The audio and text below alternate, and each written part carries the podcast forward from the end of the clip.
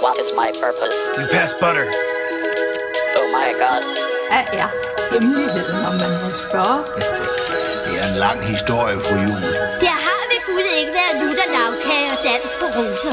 Let's go see if we can make this little kitty purr. Oh, look, I have a mask helping me, too. Yeah, welcome to the club, pal. Finish him. 60% of the time, it works every time.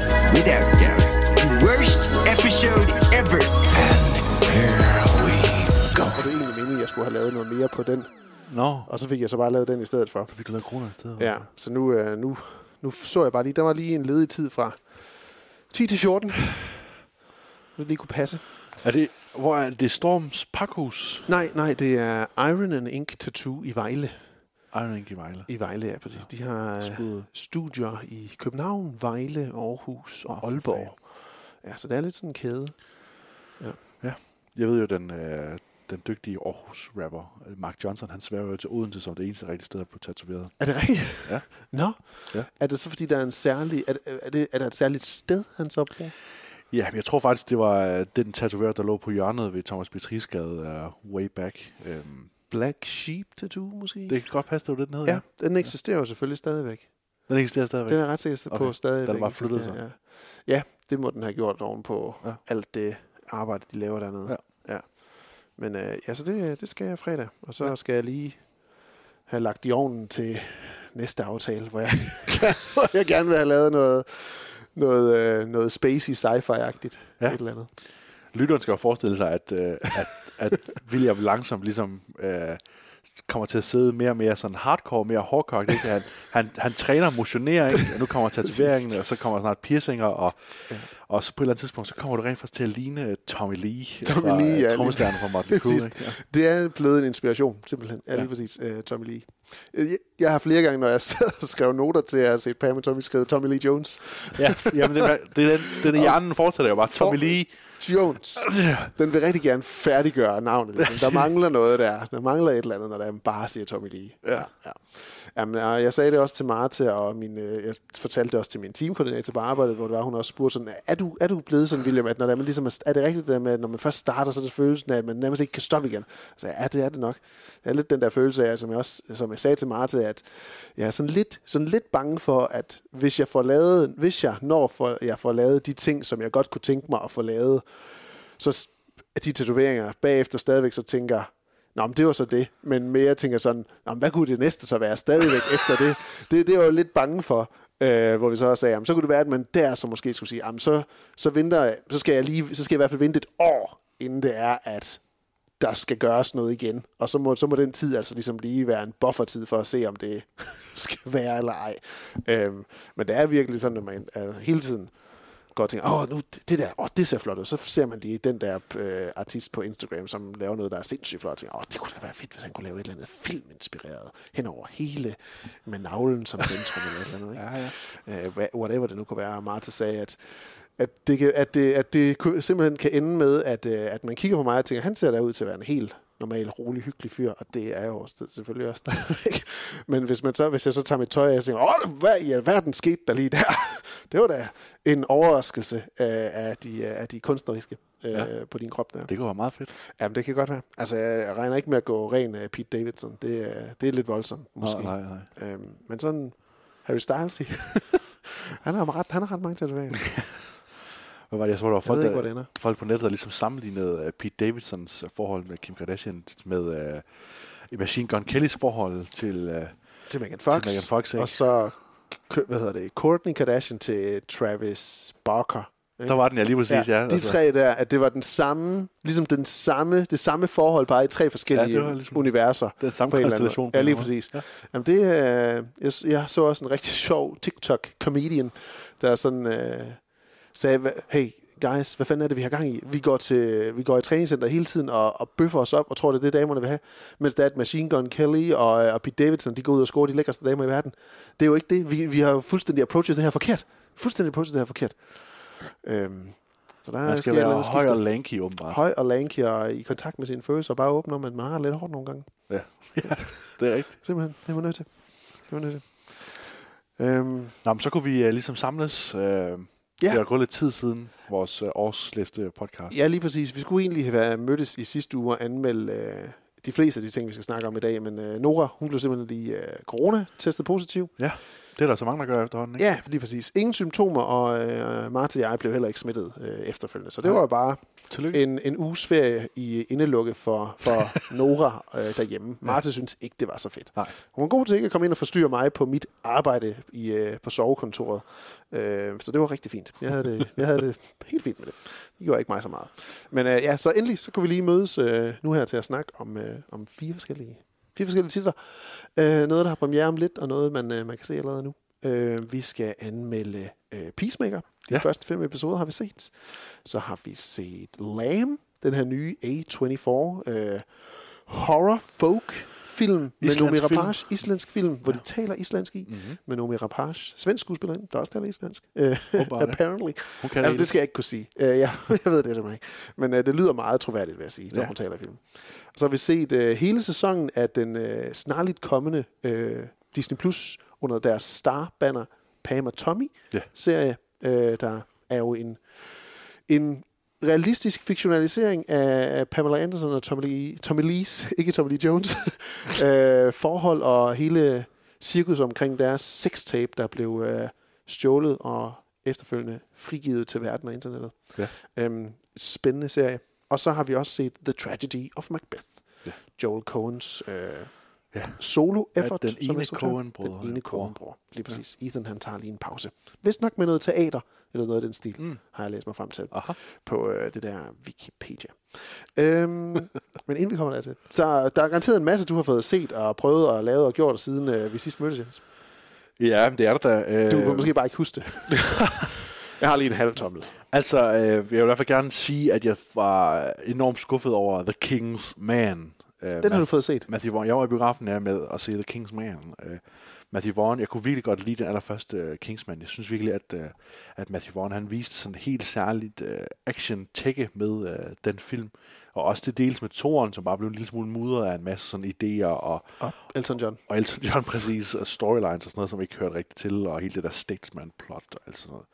Øh, men actionscenerne var der stadigvæk, så jeg tænkte, yes, The King's Man, øh, nyt cast, øh, nyt take, øh, det ser fedt ud med Rasputin og hele Første Verdenskrig-tematikken, øh, ikke? og så ligesom lave sådan et kontrafaktisk historie, men det blev bare noget, noget mærkeligt pjat, altså. Man kan godt mærke, at det er kompromisernes film, det her. Øh, Matthew Vaughn, han har helt sikkert haft, eller han har i hvert fald haft nogle idéer til at lave nogle stunts med for eksempel sådan et, øh, et gammeldags fly, som ser enormt vildt og, og, og sådan autentisk realiseret ud, og selvfølgelig den her ballet øh, kampscene med Rasputin, som, som desværre er, er ledt op til af det mest bizarre og de mest underlige skuespilsbeslutninger fra, øh, fra de involverede.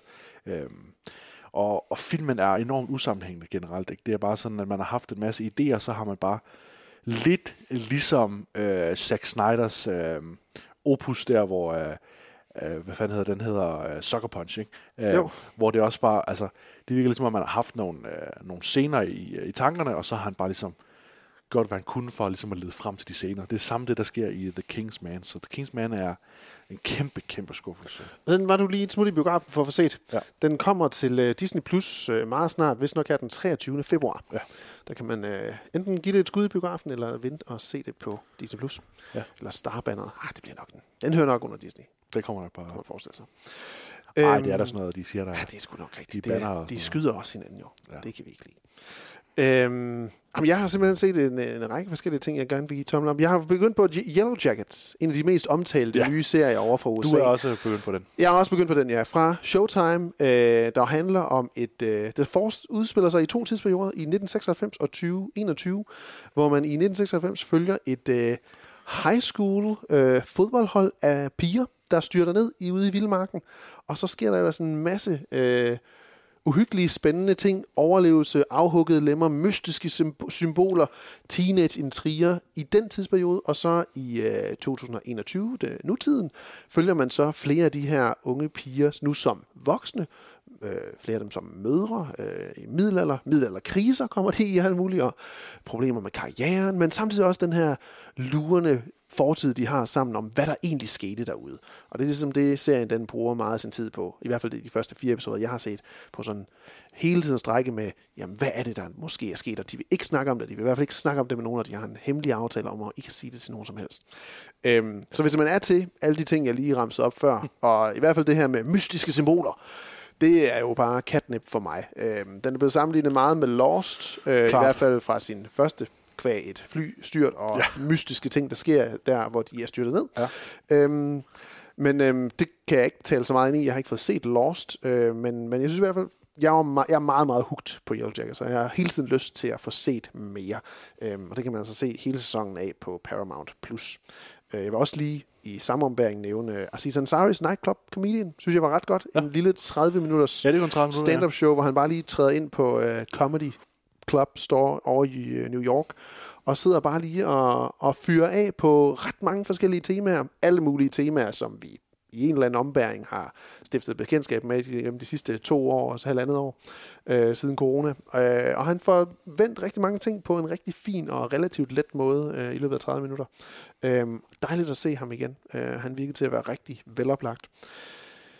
Så har jeg set noget af How To with John Wilson, sæson 2, der er kommet på HBO Max også, og det er altså bare min, min yndlings slappe af serie at sidde og se. Han er lige så, hvad skal man sige, stillestående i sin, øh, i sin vokal øh, performance, som han var i sæson 1, John Wilson, men det er så afslappende tv sidde og se, øh, og, øh, og hvordan han får mennesker til at åbne sig op, bare fordi han øh, peger et kamera i deres retning.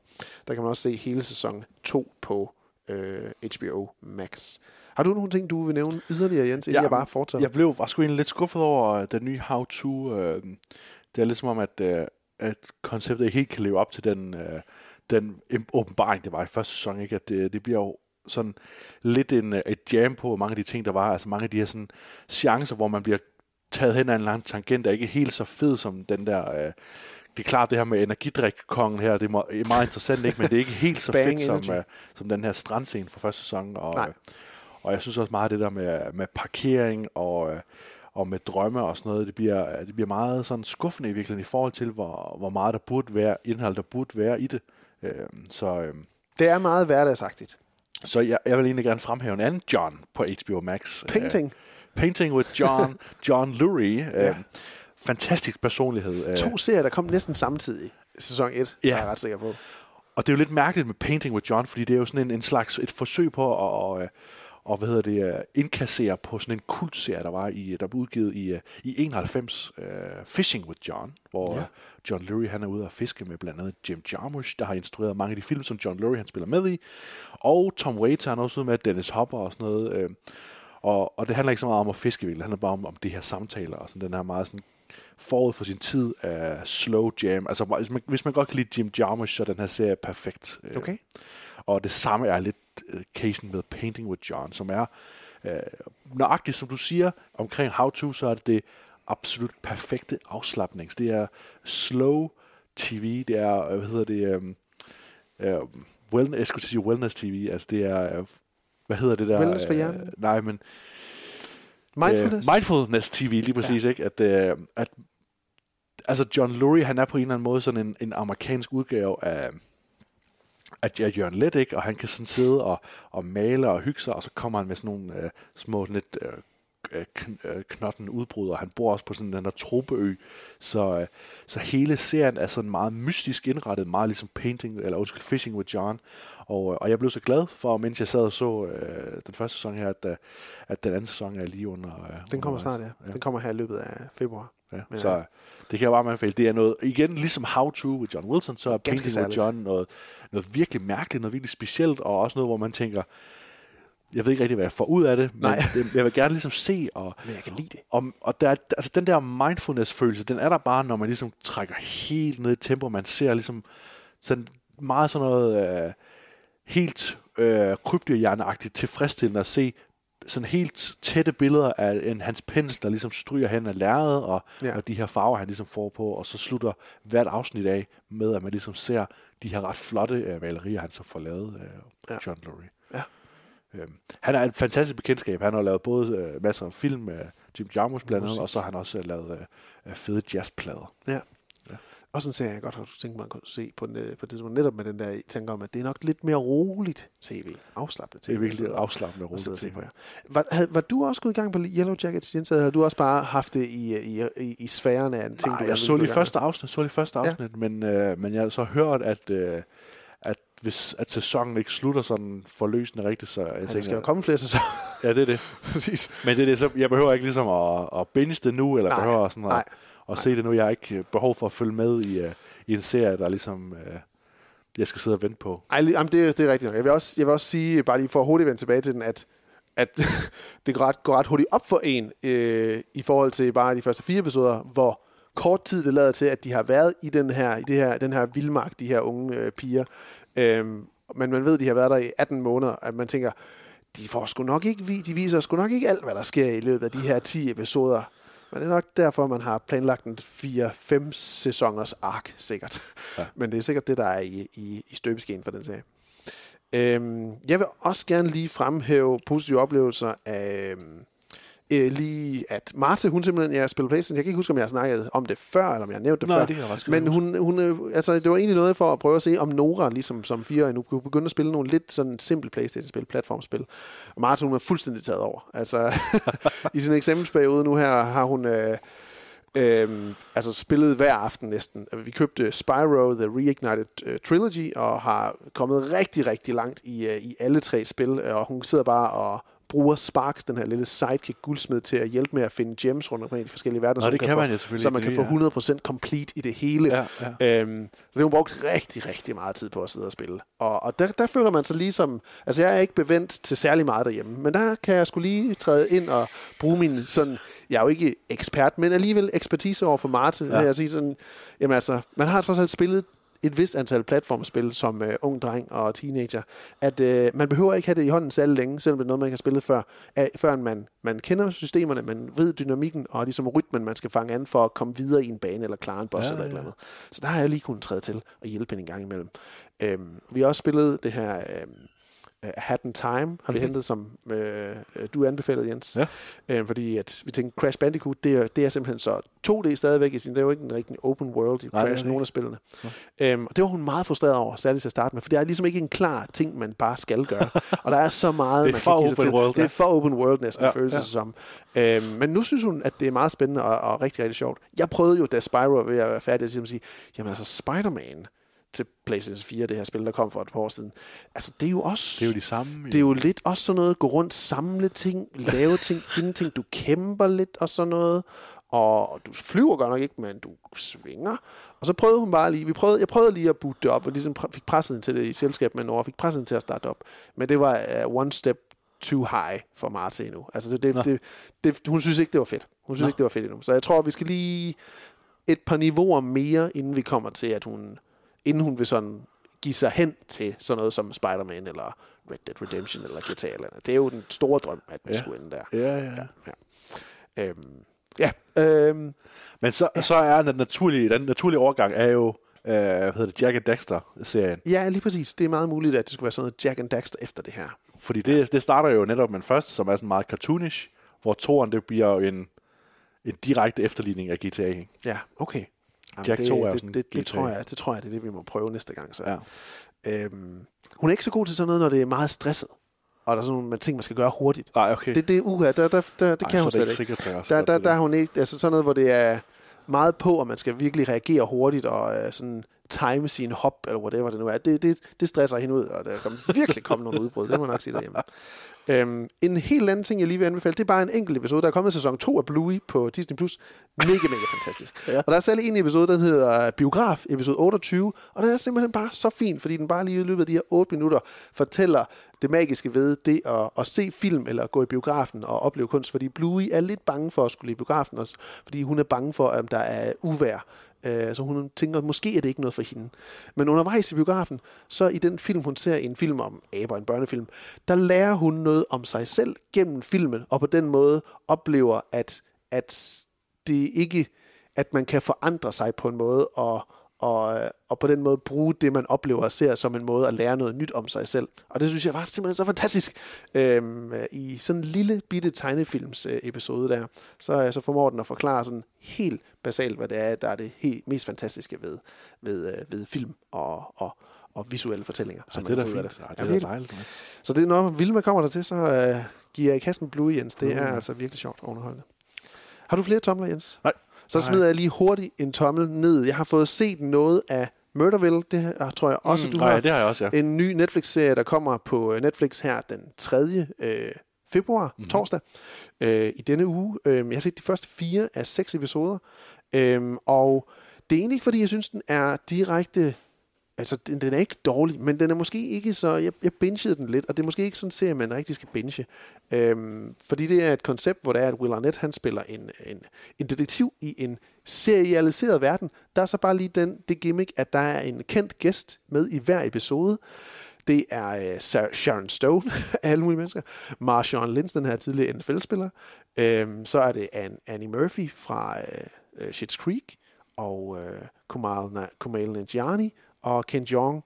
Øhm, og så kan jeg ikke lige huske, om jeg... Og Conan O'Brien. Conan O'Brien, det første Lige præcis, afsnit, ja. Øhm, der er med i de her seks episoder, som ligesom bare skal improvisere. Alle omkring dem ved, hvad plotlinet i episoden og historien den er, og de er de eneste, de går ind til det her og skal ligesom improvisere sig hele vejen igennem og får så at sige hjælp af Will Arnett som deres detektivmakker. Og nu siger du hjælp, men i virkeligheden så det, han gør, er ret meget at presse dem hele tiden. Noget af det, det er virkelig pres dem, og det kan man se afhængig af, hvem han er sammen med, hvor meget de bliver presset, hvor meget han lader til, hvor meget han tror, at de lader til at være på øh, i det her. Fordi det er virkelig det, altså den er meget hit and miss i sine episoder af de fire, jeg har set endnu. Ja. Det er utrolig afhængig af, af den person, der er gæst med, hvor på de er, og også hvilken slags tilgang de har til det. Fordi man kan jo enten så gå ind sådan og lade, som om man direkte også er en karakter, eller som den episode, jeg synes er bedst med Kumail Nanjiani, Ja. virkelig sådan, det her det er ret fjollet, men jeg er med til det, og jeg giver mig hen til det, men det sjove ved den episode, det er bare, at han på en eller anden måde er lidt modarbejdende, og ikke rigtig synes, det er rigtig træls, noget af det, han skal gøre undervejs. Og det gør bare, at det kommer en vis charme ud af det. Og det Ja, gør ja, ja. Conan O'Brien til dels også, hvor Marshall Lynch-episoden fuldstændig falder fladt til jorden, fordi han overhovedet ikke, overhovedet ikke bevæger sig i det tankespil, ligner det til, at han kan rigtig interagere med den verden, han træder ind i. Så den er sådan, jeg synes ikke, den var, jeg synes, det er et super spændende koncept, men det afhænger bare super meget af, hvem det er, de har med som gæstestjerner. Jeg synes Ja, jo, det er en kæmpe missed opportunity, de ikke har Thomas Middleditch og Ben Schwartz med her, ikke? Ja, men i det hele taget, så er det lidt, lidt, lidt irriterende, at det, det går så meget op i hat og briller, at, at man ikke bare ligesom tror på den her impro-del, og så uh, at der kommer så mange sådan finurlige indslag undervejs i den her murder mystery-ting, at, uh, Ja. At det bliver sådan en, en klassisk Netflix-ting, hvor det er more is more, og, og det bliver for, øh, for rodet og for, for, for pjattet, ikke? Ja. Og som du siger, altså man, man, man, når man har valgt så tilfældigt, umiddelbart ikke, så virker det som om, at så skulle man have valgt nogen, øh, nogen der rent faktisk kan impro. Øh, Ja. Og det kan Conan O'Brien, Kumail Nanjiani tydeligvis også. Ja, de er gode til det. Jeg synes, Sharon Stone også var, øh, var overraskende den har god. jeg ikke set. Øh, nej. Og jeg synes, hun var, øh, hun var ret god. Ja, Ja. Jeg, jeg sad også bare og valgte ud, ikke? Og Ja. det med ligesom kendt. Jeg tog det fra en ende af. Ja. Ja. Men det kan man i hvert fald se her fra, på Netflix fra, ja. fra torsdag den 3. februar. Ja, ja. Men lad os komme i gang med det, vi rigtig skal snakke om. Let's get to it. Let's get to Peacemaker. School wasn't my bag, it's for dorks. That guy's a clown. But there's something about him that's sad. Is he a target in sight? Peacemaker, take him out. Even the kids? Yes, terminate him immediately. Take the shot. He told me to kill kids. He didn't say why. Because right now the world needs a son of a bitch. And you're the only one I got. I thought you loved peace, no matter how many men, women, and children you needed to kill to get it. I don't know. Lately, I'm having feelings about things. Dad, maybe I'm a grower, not a shower. What? An individual you don't like, and then you learn to like. You're comparing yourself to a chode. Not in a bad way. Your dad is not a good man.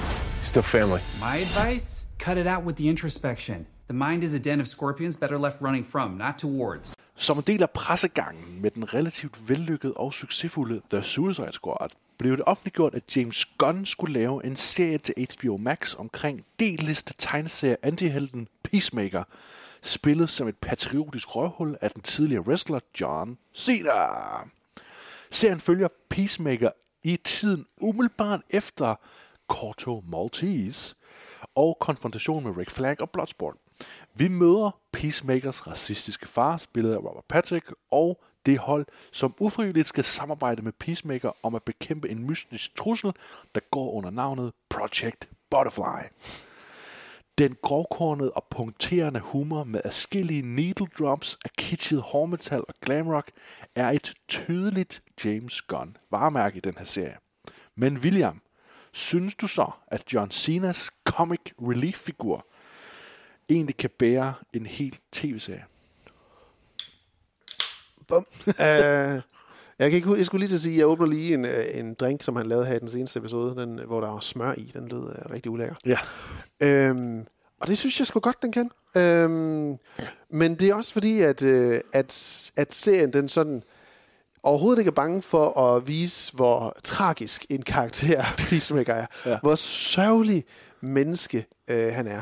Og hvor sørgelig en baggrund han til sydlandet også har haft med den her meget, meget øh, jamen, øh, skrækkelige far, spillet af Robert Patrick. Øh, så jeg synes, jeg synes, den fungerer rigtig, rigtig godt. øh, og er enormt sjov, som du siger, utroligt tydelig en, en, en serie skabt af James Gunn. Det er jo igen et øh, cast af misfits, underdogs, der modvilligt skal samarbejde og langsomt begynder at opbygge noget hold efter til at starte med at modarbejde hinanden og ikke rigtig synes hinanden er de fedeste personer i verden. Så lige så stille, så begynder tingene ligesom at falde på plads for dem, ligesom man kender det fra The Suicide Squad og selvfølgelig Guardians of the Galaxy-filmene.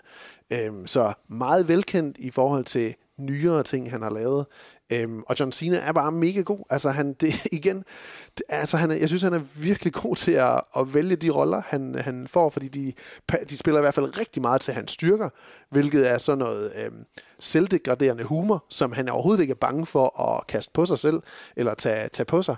Øhm, der gør grin med både hans størrelse og intellekt, særligt jo, ikke? Øh, hans fjollethed og udseende og, og øh, alt muligt. Og det, det, det han, han er totalt game. Øhm, og det, det, det gør hele forskellen, at han er så øh, på, som han er. Og jeg synes egentlig også, det her sådan, det er et relativt ukendt cast af, af bikarakterer, der er med omkring ham. Hvor jeg, altså den, den jeg umiddelbart kendte bedst, det var Daniel Brooks, som jo er kendt som øh, hvad hedder det, Tasty fra øh, Orange is the New Black, øh, der spiller øh, Amanda Wallers øh, datter i serien her. Øh, og, og så har vi Jennifer Holland, der spiller en, øh, en karakter, der hedder Hardcore, øh, vist nok James Gunns kæreste. James. Gunns kæreste, ja. Lige præcis. Øhm, Steve Agee som øh, Diebeard, en som øh, Peacemaker gør ofte grin med, og, fordi han synes, han ligner, at han farver sit skæg. Øhm, og så øh, en, en virkelig øh, breakout, standout, synes jeg, Freddie Stromer, som, øh, som også en anden... Øh, øh, hvad hedder Nå det? ja, Vigilante, ja. Vigilante, ja. Ja. ja. Øh, som er en anden Vigilante, lige præcis. Meget, meget simpelt navn. Jeg synes, han er vanvittigt sjov og underholdende som en, øh, en psykopat, sociopat, der bare har valgt at slå ihjel på den gode side. Ja. Øh, lidt ligesom Peacemaker, og derfor ser sig selv som Peacemakers bedste ven, og men det er ikke helt, at det er Peacemaker står. Øh, synes du, det fungerer, de første fem episoder? Er de i alt otte, må det være? Jamen, det, det jeg blev mærke i, det var, at, øh, at, at man ligesom har gjort ret meget ud af, af kampscenerne, i hvert fald i de første par afsnit. Øh, og, og så øh, noget andet, det var også, at, øh, at jeg sætter bare enormt meget pris på, når en tv-serie ligesom kan øh, isolere sig omkring hvert enkelt afsnit, og ligesom give øh, det indhold, det fylde, der et hvert afsnit skal have. Så det Ja. føles i hvert fald med de tre første afsnit, som om, at der vil være sådan den, øh, den skældsættende action-scene, der vil være øh, de her needle drops, og der vil være nogle gode øh, komediescener, der vil også være sådan en god afrunding på afsnittet. Der vil være sådan en nærmest en Dan Harmon-agtig øh, sådan øh, cirkulær fortælling omkring, hvordan at, øh, jamen det er det her, vi starter, og så slutter vi her. Ikke? Øhm, jeg synes ikke, de, de seneste to afsnit her har, øh, har, har fulgt det helt til vægs, har fulgt det helt til dørs, men, men det er klart, der har været, man har ligesom tænkt, jamen vi skal have noget, noget action i hvert fald. Ja, og det er rigtig godt, det er virkelig velkonstrueret. Ja, det synes jeg absolut. Og jeg synes egentlig også, at det, det altså det, det bliver aldrig, det bliver ikke for meget. Jeg synes jo, det, da vi snakkede om The Suicide Squad, der synes jeg, at, øh, at James Gunns tilgang var, øh, var malplaceret øh, i forhold til, øh, til det, der egentlig skulle fortælles.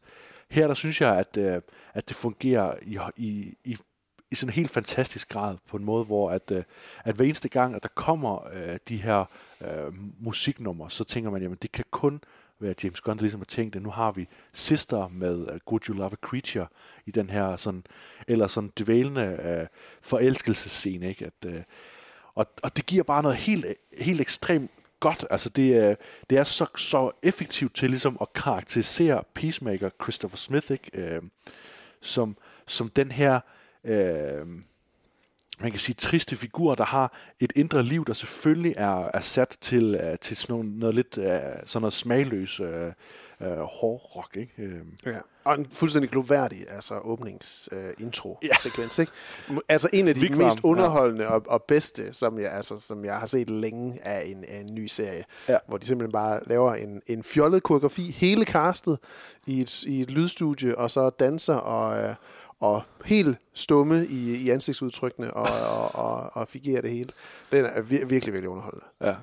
ja. Jeg glæder mig hver eneste gang til at se uh, Holland komme gående med, med løftede albuer og Ja, lige præcis. totalt stoneface. Uh, Nemlig. Lave Ja. det mest åndssvage koreografi, mens de bare ser rigtig alvorlige ud. Ja. Det, er, det er simpelthen noget af det bedste uh, intro, Ja. der overhovedet er lavet. Ja, lige præcis. Og det, det passer jo meget til den humor, der ellers løber undervejs, at meget af det er, altså, det er, ikke, det, altså, det er jo fladpandet på bekostning af Peacemaker ofte, at, at han sådan mangel på virkelighedsfornemmelse. Øh, det tror jeg, det er Daniel Brooks' karakter, som hedder Leota Adebayo, ja. siger på et tidspunkt, at det er imponerende, hvor stor selvtillid du kan sige tingene, når det er, du er, har så, når du tager så stor fejl. Øhm, og så svarer Peacemaker tilbage med, that's kind of my thing. at det er ligesom bare sådan, han er. Han er en stor fejltagelse ofte i de ting, han gør. Øhm, men det, jeg synes netop, at den kunne, kunne let bare have været det, og så ikke have arbejdet meget videre med sådan karakterens dybde. Men netop fordi man er ret tidligt for de her scener, hvor han kommer hjem til sin sørgelige, sørgelige trailer af et hjem, og, øh, og, og, og møder sin far, Øhm, hvor, man- altså, man virkelig får ideen om, at det her det er altså en superhelt, hvis man kan kalde ham det, der virkelig skraber bunden. Uh, det her det er en, en, en, en, idé om en superhelt på den laveste, laveste niveau, øh, man kan forestille sig næsten. Øhm, og, øh, og de her scener, som vi har med øh, faren, det, det var jeg ret overrasket over, fordi han er jo nynazist og alt-right og konspirationsteoretiker, og deep state og omvendt øh, amerikansk flag, og det hele, det hele vender bare på hovedet for ham, øh, The White Dragon her. Ja. Øhm, men at den går ind ligesom at lige adresserer det og tager det med, uden at begynde at øh, gøre det til sådan en politisk statement. Det synes jeg faktisk var, var ret fint, at, øh, at man er klar over, at øh, Chris her, øh, Peacemaker, han synes det er, at han overhovedet ikke er enig i, hvad hans fars synspunkter er, øh, men han, han føler sig på en eller anden måde tvunget til at acceptere, at han bare siger det, øh, og at han er, som han er, og at han ikke kender ham. Øh, var jeg ret overrasket over, at den tog sådan og, og bevægede sig ud i det. Når man, altså man kan sige, ud fra The Suicide Squad, så havde man allerede fået en idé om, at Peacemaker, han er nok en, der, der træder øh, lidt over grænsen. Han, jeg har fundet det citat, han også siger, han, at det er noget af det er, I made a vow of peace, and I don't care how many men, women and children I have to kill to get it.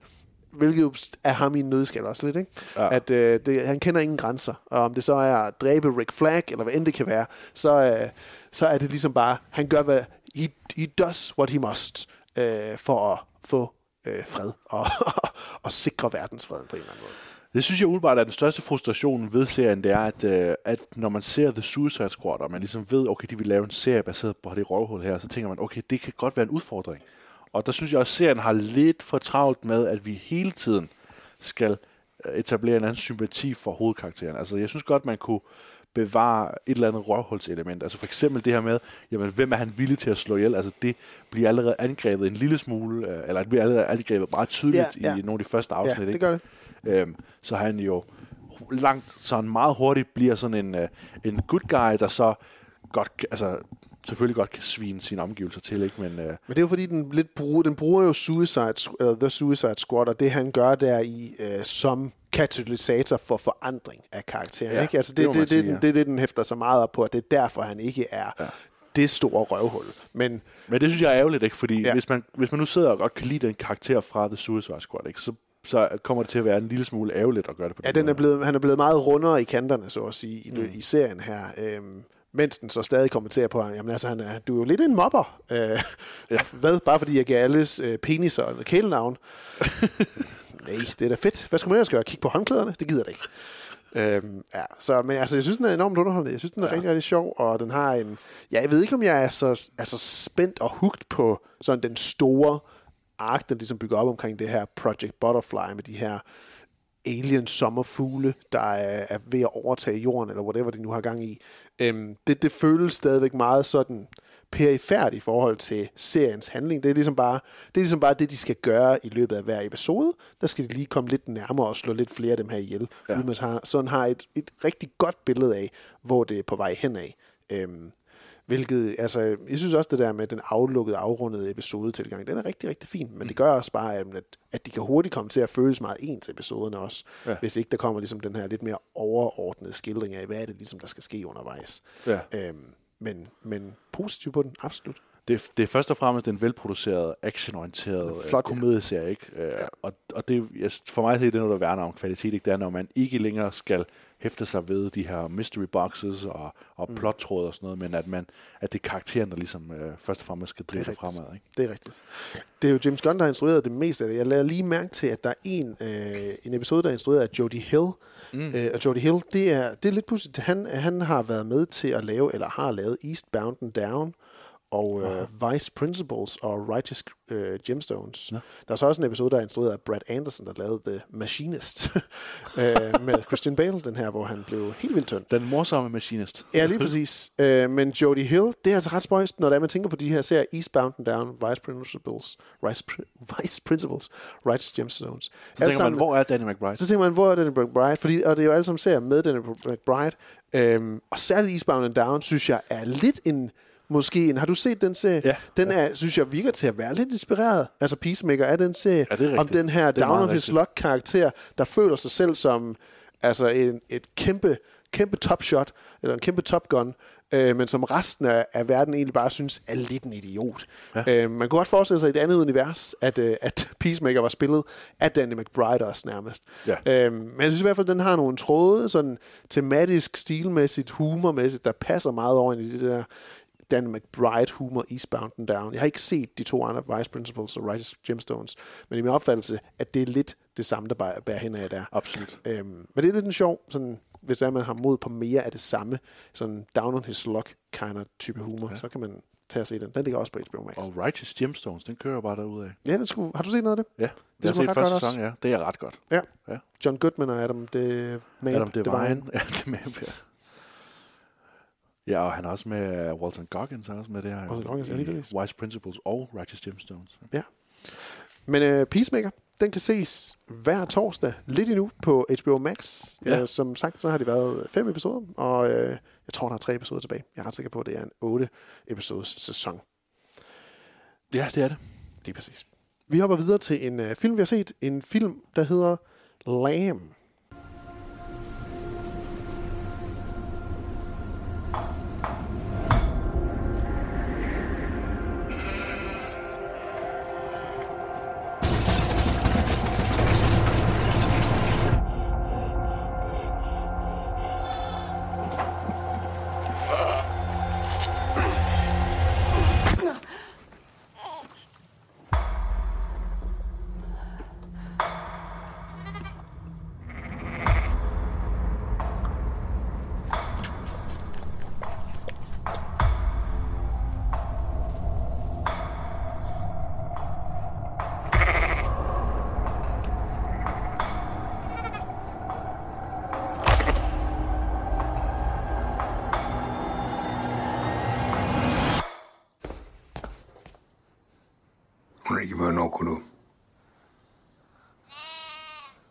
Lamb, det er den, øh, en, af, en af de seneste film fra A24, der som øh, vi sagde i starten af episoden her, har Noomi Rapace i hovedrollen som Maria, og så øh, Hilmir Snær Gunnarsson som Ingvar, og Bjørn Hylionor, nej, og Bjørn Lynor Haraldsson som Peter, der er Ingvars bror.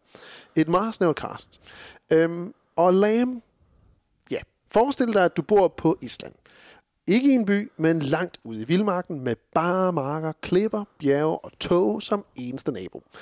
Du og din øh, mands kone er alene og barnløs, og tilværelsen den føles mildest sagt triviel, som om tiden den blot langsomt tigger mod den sikre, måske næsten befriende død. Det er blevet den tid på året, hvor jeres får føder lam, og I hjælper som altid med ved fødslen, men denne gang sker noget utroligt. Jeres får føder sit lam, et øh, barn, sit barn, men ikke et normalt barn for får. Nej, dette barn har en krop som en nyfødt menneskebaby, og et hoved som et nyfødt lam. Livet det er en elendighed og kedsomligt. I savner indhold og lyst til livet, som måske kun et barn kunne give. Hvad gør I i den situation? Beholder I det her lam menneske hybridbarn, tager det fra sin egentlige mor og opfostrer det, som var det jeres eget?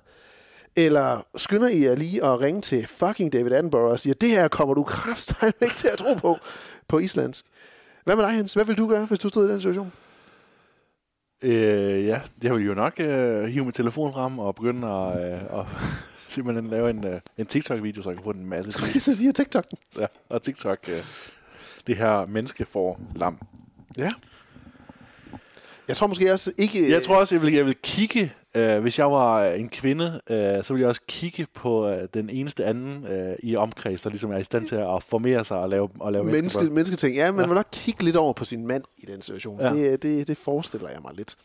Øhm, Lam her, den er instrueret og skrevet af Valdimir Johansson og, øh, og en, øh, en multikunstner, der hedder Schön. Schön. Ja, øh, medskrevet på den. Øhm, det er en spændende film. Altså, det er, det, det, det må man sige.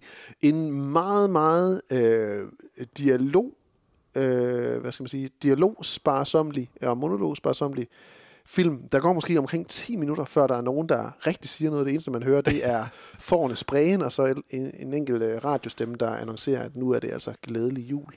Øhm, hvad, hvad, altså, er det en, er det en, øh, er det en alt for obskur film at sætte sig og se det her, Jens, eller hvad? Nej, det er det overhovedet ikke. Jeg synes, øh, jeg synes, jeg synes det der med, at det er årets mest surrealistiske film og sådan noget, når, når, når man ligesom læser de der trailers og sådan noget, ja. så jeg er sådan lidt, ah, okay, altså jeg kan se på IMDb, der får man ligesom anbefalet, at, uh, at uh, Titan er ret meget ligesom det her. Der vil jeg sige, at Titan jo lige er, er nykket over det der. Ikke? Oh.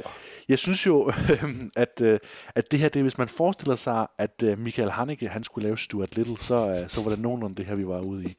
Uh, uh, det, det, er sådan, det er jo egentlig et eller andet sted nemt at tage følt på. Jeg tror, der er rigtig mange indgangsvinkler til Lam, og det er også derfor, jeg tror, at den er så fed en film, og, og også anbefalet til alle mulige at se. Øh, øh, man kan sige, ved overfladen, der er der jo bare hele der tematik om øh, jamen, en mors desperate øh, behov for ligesom at, at, at være mor. At være mor, ikke? Øh, at øh, Nomi Rapaces figur, hun, øh, hun har ligesom mistet sin datter, så, øh, så, der, så vi får ligesom tydeligt etableret et eller andet med, jamen okay, hun har behov for at, at kære sig om et eller andet, ikke? Og, ja.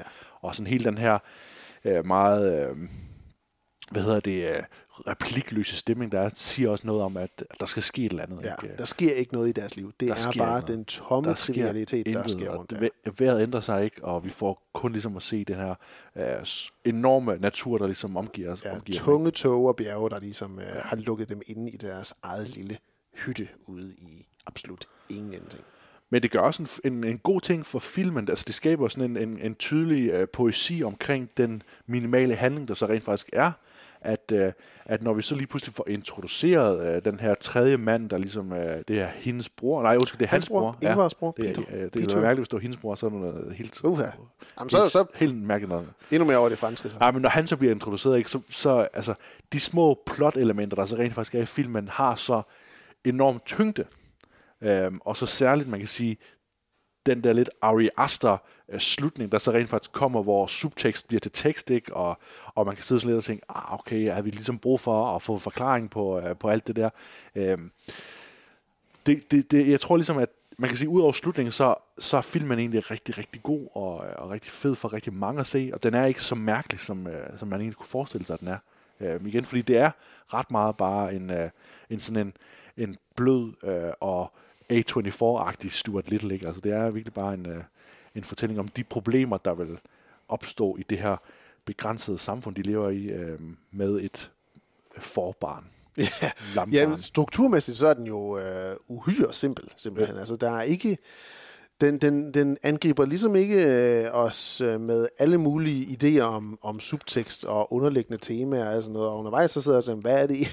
Er, er, det noget, er der overhovedet noget, den gerne vil fortælle os under? Jeg, jeg sad måske til slut og tænkte sådan, jamen det, det kan være noget af, jamen at, at vi som mennesker, vi modtager naturen, men naturen tager også tilbage på en eller anden måde. Ja, at, ja. at vi kan ikke, det vi har, det har vi på en eller anden måde på lånt tid, og så pludselig så kan vi stå tilbage med, med, med nada på en eller anden måde. Øhm, det, det, jeg synes, det er en film, der skal gå en meget, meget hårfin grænse om at virkelig at dedikere sig til øh, dens bit, altså dens, dens, dens idé, øhm, og ikke ligesom flinch med, at det så pludselig bliver komisk. øhm, som, som indimellem, jeg synes i hvert fald, den lige præcis træder over og bliver lidt, lidt speciel. Der er en scene, hvor det her forbarn, som, øh, som øh, Maria Ingvar døber Ada, øh, som i øvrigt, synes jeg er rigtig sød. Man får stor sympati og, og empati omkring det her lille barn. Ja. Ja. Et meget, meget sødt lille forbarn, der, der går på to ben. Martha, hun kiggede på et tidspunkt op for sin telefon og sagde, "Åh, kæft, hvor er det mærkeligt, det der vi Så, du har ret, det ser mærkeligt ud. Hun render i en sweater og gummistøvler, og så er der bare et lam, lammehoved på toppen. Det ser specielt ud. Øh, men der er på Men et det sagde I ikke om Stuart Little. Nej, Hvorfor det sagde det sagde fandme ikke om Stuart Little. Nej. Det var bare sødt, at han kørte rundt den lille bil der, var. øhm, men der er på et tidspunkt i filmen, hvor der er, at Ada, hun nærmest, og barnet er måske ikke mere end tre år i hvert fald, skal man forestille sig, hun er undervejs. Og det er jo så måske i forår. I don't know. Ja, I don't det know. var- Jeg ved ikke, hvordan det foregår. Hvordan det foregår, sorry. Øhm, hvor der hun sådan får sådan lidt en øh, øh, identitetskrise nærmest. Hun, hun, hun ser noget, og, og stormer ind og ser sig selv i et spejl, og så gisper lidt, og siger jo ikke noget lyd, fordi har ikke stemmebånd som et menneske, men, men, men, men siger lidt støn og sådan noget, som om, at det her det er en scene, hvor det er, at vi bliver bevidste om, at Ada, hun bliver bevidst om selv, at hun er ikke ligesom sin mor og far, Maria og Ingvar. Hun er ikke menneskelig på den måde jo.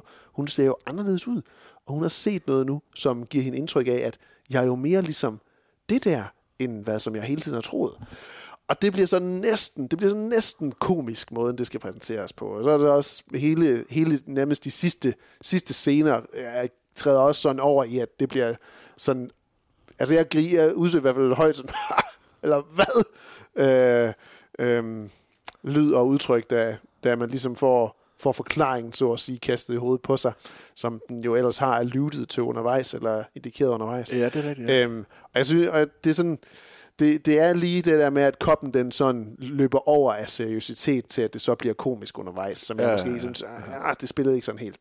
Den behøver virkelig bare heller ikke, i forhold til, hvor lidt der sådan sker undervejs. Igen, det her med, den, har, den lader ikke til at have så meget på hjerte, end, end andet end bare den her baseline eller base level struktur og fortælling, så føles den også ret lang, synes jeg. Altså, jeg synes ikke, den har et behov for at skulle være en time og 46 minutter. Øhm, i- igen, når det er, at vi har, vi, men det er jo, måske har den de her mange lange, u, øh, hvad hedder det, lange scener uden dialoger og monologer og nogen, der taler. øh, netop fordi vi skal virkelig banges i hovedet med, at de er altså bare det her øde sted, hvor det er, at der, der sker intet andet, end hvad den her lille trækløver af mennesker, fire kløver, når der er, at broren kommer til, de, øh, de oplever sammen og udretter sammen. Øhm, men, men underholdende var den, altså på den måde, at det bare var lidt specielt at sidde og se, og om man flere gange undervejs ligesom skulle tage sig selv, det, jeg tænkte sådan, det er sgu mærkeligt. Men hvad ville man selv gøre? Så jeg også undervejs og tænkte lidt, og som jeg startede ud med at spørge ham, hvad vil man selv gøre? Og brugeren kommer jo til, og ligesom har lidt et, har lidt et issue med det, og tænker sådan, det er jo ikke et barn, det der. Det er jo, øh, det er jo et dyr. Hvorfor behandler I det som et barn? Og, øh, og det er også noget obskurt noget, når man øh, en af de første gange ser øh, barnet her, Ada. Fordi på et tidspunkt, så ser man jo barnet som en menneskekrop med barnenumse, og så er der det her forhoved. Øh, noget af armen lader også til at være for, at hun har i hvert fald en Ja, hov, en hov, i den ja. ene, hvor der skulle være en hånd i den ene. Ja. Øhm, så altså, rigtig, rigtig øh, speciel. Øhm, Karsten synes jeg er rigtig fint sat sammen. De spiller godt, alle tre her. Øh, giver meget sådan troværdig, øh, troværdige portrætter af deres karakterer, og, og en realistisk relation mellem dem alle tre, synes jeg. Øhm, men øh, en, en fin lille film, men også en, hvor jeg undervejs tænkte sådan, at det kunne næsten også være en parodi på en A24-film. At, at, at det på en eller anden måde virker til at være... Nogen, der på Island har siddet og set de her film, og tænker, der kan vi da godt lave et eller andet spændende af sådan en Robert Eggers øh, type film der. Bare ja. sådan for Island. Og så, og så har A24 set det og tænkt, ja, yeah, hvorfor ikke? I kommer bare med hjem her. Ja. Det er jo virkeligheden, det er jo Sjøn, der skal lave, eller der har skrevet, eller været med til at skrive uh, The Northman også jo. Okay. Ja. Nå, jamen så er han jo i folden. Så der er ligesom noget der, ikke? Ja. Øh, jeg synes, ja, men jeg, jeg synes, øh, uh, Nomi Rapace, hun, hun, øh, hun bærer ret meget af filmen, ikke? At, uh, at, at det, i det øjeblik, hvor hun der lige pludselig kommer sådan et, et helt uventet vredesudbrud fra hende, at det der, hvor filmen sådan for alvor kigges i, sparkes i gang for mit vedkommende, at indtil da, der er sådan lidt, ah, det her det er bare sådan en, en film, der gerne vil ligne en god film ved at have de her flotte billeder, ved hele tiden at vise os, hvor flot Island er, og så tror man, det er en god film. Altså, sådan har jeg det lidt problem med film generelt, ikke? Men, men der kommer tilpas meget handling, og som jeg sagde før, at den handling, der er, den er så isoleret omkring de her små beslutninger, som, øh, som hun for eksempel træffer øh, undervejs, hvor at vi får den her afgørende fornemmelse af, jamen, er det her øh, nogle mennesker, der har bildt sig ind, at de har taget, et, at, at, at det her dyr er et menneske, eller er det her nogle mennesker, der ligesom har øh, åbnet deres hjerter, og, og vi skal som udefrakommende ligesom synes, at, øh, at det skal de have lov til. Øh, så den der tvetydighed er enormt spændende for mig i hvert fald at, at følge igennem filmen, øh, som jo på en eller anden måde bliver bevaret indtil allersidst, ikke? hvor at, øh, at jeg tror også, at filmen giver et endegyldigt svar på, og, øh, om de var øh, på den ene eller anden side af det spørgsmål der. Ja, og så filmen slutter på en eller anden måde også af med at åbne op for en helt ny verden, som man så bare ikke øh, får udforsket på en eller anden måde. Ja. Øhm, ligesom Hereditary. Kan, kan, hvilket kan være frustrerende nærmest på ja. en eller anden måde, men det, det, det er sådan, de arbejder nogle gange i A24. Det er ja. leave them wanting more, er lidt approaching nogle gange, ikke? Ja.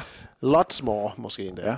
Ja. Øhm, Lamb, den kan man øh, se i, øh, i nogle I, enkelte biografer. I de små skæve biografer. små skæve biografer rundt omkring i landet. og cafébiografen Vestervorvor og... Vestervorvor. Ja, det hedder... Nyborg Kinovino måske. Ah, den, den tror jeg ikke lige så der. Nej. Det tror jeg ikke. Men de små skæve uh, arthouse-biografer, hvis man kan kalde dem det. Ja, det er præcis. Ja. Og den er, den er god at se i biografen. Altså, den har nogle den er flot. store, store billeder, som man, store vider. som man virkelig kan fordybe sig i, hvis ja. man sidder i mørket. Det er præcis. Hvis man sidder i mørket, ja. Den har store vider. Øhm, vi skal til øh, listen, Jens. For vi er jo, det er jo yeah. længe siden, siden øh, i 2021, hvor vi gav en anden opgave om at se en film, som vi har haft lyst til at se i lang tid, men ja. som vi ikke lige har fået taget sammen til. Fordi på listen, det er der, hvor vi tager et skridt frem, når der vi normalt tager, øh, tager to tilbage ved at tilføje en masse film, som vi tænker, dem skal vi have set en gang, men måske aldrig rigtig få set. Så giver vi lige hinanden en opgave fra program til program til at få set en af de her film på diverse streamingtjenester. Ja. Du bad mig om at se The Assassination of Jesse James by the Coward, Robert Ford, yes. af Andrew Dominic, som man kunne finde på Blockbuster og lege de forskellige steder. Ja. Du bad mig om at se Coherence, som man blandt andet kan se på filmstreamen. Lige præcis. En uh, lille sci-fi indie-film. Meget lille sci-fi indie-film, ja. Hvad synes du om uh, Coherence, Jens? Uh, jeg var rigtig glad for, at uh, du, gav mig, du gav mig den her film at se, fordi jeg burde egentlig have set det for længst jo. Det troede med, jeg også, du havde, ja. Med min interesse for kvantemekanik. Noget af det, som, yeah. som yeah. filmen ligesom bilder sig ind, og den er bygget meget på. Jeg siger bilder sig ind, fordi at jeg er sådan en lille smule skeptisk over for uh, den her rationale omkring Schrödingers kat og uh, de her kvantestadier, uh, som filmen ligesom begiver sig ind i. Altså kort sagt, så handler det jo om, at der er et, et middagsselskab, uh, som pludselig finder ud af, at, øh, at de kan gå lidt ned ad vejen, og så er faktisk dem selv ned ad vejen. Ikke? Ja, der sker noget med det. At på grund af en eller anden komet, så har der skabt en eller anden, øh, et kvantestadie, hvor at, øh, de lige pludselig befinder sig i forskellige virkeligheder, alt efter nogle små justeringer, ikke? som øh, man ligesom forestiller sig, at øh, mange verdener fortolkninger af kvantemekanik, ikke? Øh, noget som Niels Bohr i øvrigt var meget imod. Han havde den Københavner fortolkning. Men det er en helt anden snak. Øhm, så filmen bruger ligesom den her præmis til at skabe en masse øh, sådan meget thrilleragtige mænd, med, okay, lige pludselig så tænker vi, jamen, hvem er det så, vi er sammen med? Er vi sammen med dem fra den anden verden, eller fra den anden virkelighed, eller er vi sammen med dem fra den originale virkelighed, som vi hele tiden har fulgt? Og filmen gør en masse sjove, sådan lidt øh, Shane Carruth, primer-agtige øh, tiltag for, at, for ligesom at, at give os mulighed for ligesom at sige, okay, jamen, de kan bare tjekke de måder, de gjorde det på, og de har taget nogle billeder og alt sådan noget. Som, der er en ting, der, der er nogle ting, vi ligesom hele tiden tænker, hjælpemidler. hvornår kommer det ligesom i spil? Der bliver sat nogle ting op, som så bliver forløst. Og, og så som jeg netop får skrevet på Letterboxd, så synes jeg, at slutningen desværre er en lille smule sådan uh, banal i forhold til uh, den ret fede præmis, man arbejder med. Men jo, om ikke andet, sindssygt fedt, at man kan tage så lille ting. Vi har jo virkelig ikke noget sæt. Vi har bare en, en lille stue, og så de her skuespillere, som er, er mere eller mindre ukendte. Ikke? Øhm, til den dag i dag i øvrigt også. Jeg synes ikke, Ja, jeg har set jeg så har ikke mange set af noget dem. om siden af. Ja, nej. Øh, og, og det er ikke fordi, at filmen gør særlig meget brug af det her med, at skuespillere, der spiller over for hinanden heller. Altså, det er meget sådan noget med, at så er der en, der går ud, og sådan, og så kommer vedkommende ind igen. Øh, Men så er det fra et andet sted. så er det fra et andet sted, ja. Ja.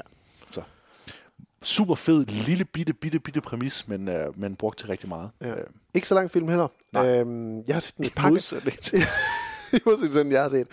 Øh, ja, den skulle jeg også lige finde en aften til.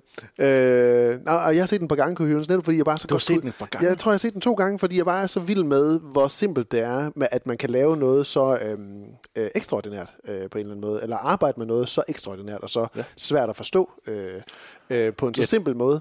Du vil gå ud og lave den her film nu. Ja, men, øh, lige præcis, man vil gå ud og lave den her film helt selv, ja. ja. Øh, ret simpelt, øh, med, med ikke særlig mange penge. Øh, så den synes jeg var, øh, jeg synes, den er underholdende at se netop bare på, hvordan den formår at gøre rigtig meget med, med ikke særlig mange ting.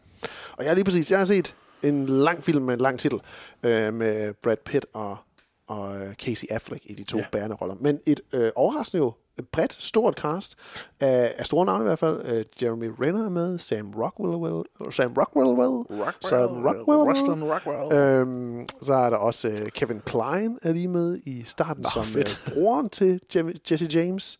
Og, øh, og Mary Louise Parker spiller Jesse James' øh, åh, jeg kan ikke huske det, bror eller, sø- eller ikke bror, kone eller søster, ret sikker på det med kone. Øhm, men i en, i en øh, næsten, næsten kriminel lille rolle til, til hende. Øhm, Det er Casey Affleck, der spiller Robert Ford. han spiller Robert Ford, ja. ja. Brad Pitt spiller øh, den lovløse Jesse James, James øh, sydstats forkæmper, cowboy, vildmand, vigilante.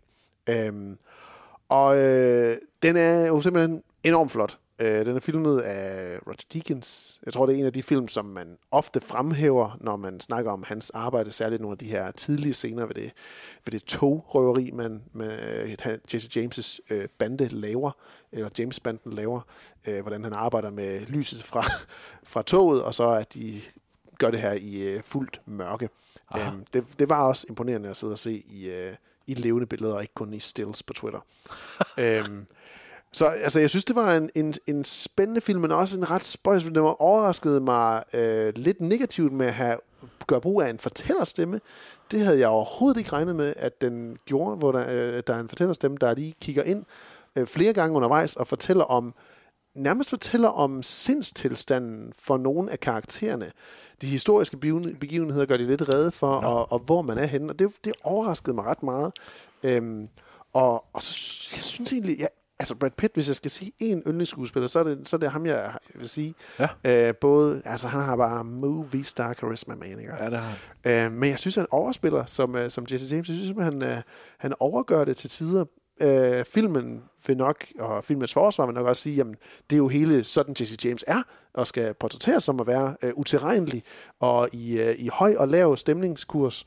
Øh, men jeg synes, det fremstod som om, at, at han leder Brad Pitt efter, hvad det er for en tone, han skal ramme undervejs, øh, som, som stak mig lidt mærkeligt. Øh, Casey Affleck er egentlig rigtig god, øh, som en, en håbefuld ung 20-19 år skal han anslå sig at være. Øh, Robert Ford, der prøver at vil være en del af Jesse James-banden, og nærmest, altså Jesse James er hans store, store idol. Øhm, øh, og så, spoiler alert, ender med at dræbe ham. Det er jo lidt en historie til sig. At han ender med at komme dertil. Det er ligesom i titlen. It's right there the title. It's right there. It was right there all along. Øhm, så det er jo ikke nogen overraskelse, at det, kom, at det ender der. Han er rigtig god som, øh, som Robert Ford i en, øh, i en rolle, der også er svær, fordi han skal både spille sådan øh, begejstret over at være sammen med sit idol, samtidig med, at han gradvist øh, udviser noget foragt over for, hvem han så reelt set er, når han så først begynder at bruge noget tid sammen med ham. Øhm, så en, øh, en virkelig flot film, men også en film, som jeg var overrasket over, ligesom havde struktureret sig på den måde, som den havde. Øhm, og, øh, og, og lidt, lidt en skuffelse, vil jeg nok sige, Ja. det er. Lidt en Ja, det skuffelse. lyder lidt som en skuffelse. Øhm, så det, det var jeg jo ærgerlig over. Jeg tror, jeg tror Andreas, han har givet den fem stjerner på Letterboxd. Ja, det står som på Så hans en af letterbox hans som en af hans favorite. Som jeg glæder mig til at snakke med ham øh, når, øh, næste gang, der bliver mulighed for det, øh, om, om hvorfor han øh, har den som det. Øh, den fanger i hvert fald ikke lige mig så meget, men jeg er glad for, at jeg har set den nu. I hvert fald, ja. Har, har, har du set øh, at The Assassination? Jeg, synes, jeg har et svagt minde om, om, Ja, ja, at, om at have set det, men jeg har, jeg har ikke sådan, jeg kan ikke lige uh, visualisere det der med toget og sådan noget, som du Nej, snakker om. nej, Øhm, det er lige helt i starten. Jeg har måske set den med min far en gang, hvor han gerne ville, nu skal vi se en western med en Sønneke, og så så vi den der, og så var den ikke helt western nok, Nej. måske. Nej, Altså, nej, den har ikke så meget action. Meget lidt action. nej, det er det. Øhm, det sagde Nora, da jeg puttede hende lige i aften. Så sagde hun, far, jeg vil bare gerne være op sammen med jer. Ikke at hun ville se uh, The Assassination of Jesse James by the Count Robert Ford, men at hun ville bare gerne være op, sent op sammen med, med dig og mor. Og sagde jeg, Nora, ved du hvad, jeg glæder mig så meget til, du bliver større, for så skal vi sidde om aftenen og se film og serier sammen. og ved du hvad man kan gøre om aftenen? Der kan man gå i biografen om aftenen sammen også. Så, åh, det vil jeg godt at spise popcorn. Lige præcis. Lige præcis. Det skal vi bare. Så øh, 10 år, så gør vi det rigtig, rigtig meget. Hele tiden. Øhm, vi skal vælge nogle nye film. Vi skal se til næste, næste Ja, vi gang. skal. Til næste gang, Jens. Til næste gang, Jens. Til Jeskelangen, men ja. Øhm, du skal have min telefon. Jeg skal have din telefon at kigge på. Øhm, Ja, og jeg, jeg tænker faktisk, at jeg vil kigge i din, øh, din letterbox. Se, hvad du har af din watchlist der. Og så ud fra det, Ja, det er da fornuftigt. ud fra det se, om, øh, om jeg kan finde en, der er værd at, at se for dig, og, og værd at finde på en streamingtjeneste. Hvis du skal på min letterbox, så ligger den lige øh, her, og ellers så ligger alle streamingtjenesterne lige der. Ja. Og du har fundet din profil her på letterbox. Jeps.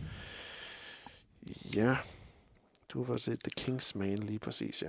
Jeg, jeg, jeg kan godt øh, afsløre, at, øh, at jeg har snydt lidt på forhånd, øh, ligesom du gjorde sidst. Lige præcis, det gjorde jeg jo sidste gang. Øhm, sådan i lys af, at du har set en western, så har jeg øh, lavet sådan en, en, øh, en Thomas Winterberg, og, øh, og har ligesom valgt øh, tre øh, muligheder. Ja. Og jeg vil ikke fortælle dig, hvad mulighederne er. Jeg vil ligesom bruge øh, western-genren til ligesom at give dig øh, nogle pointers. Øh, at jeg har valgt øh, den gode, den onde og den grusomme. Ja, Tre film, der ligesom repræsenterer de tre ord der.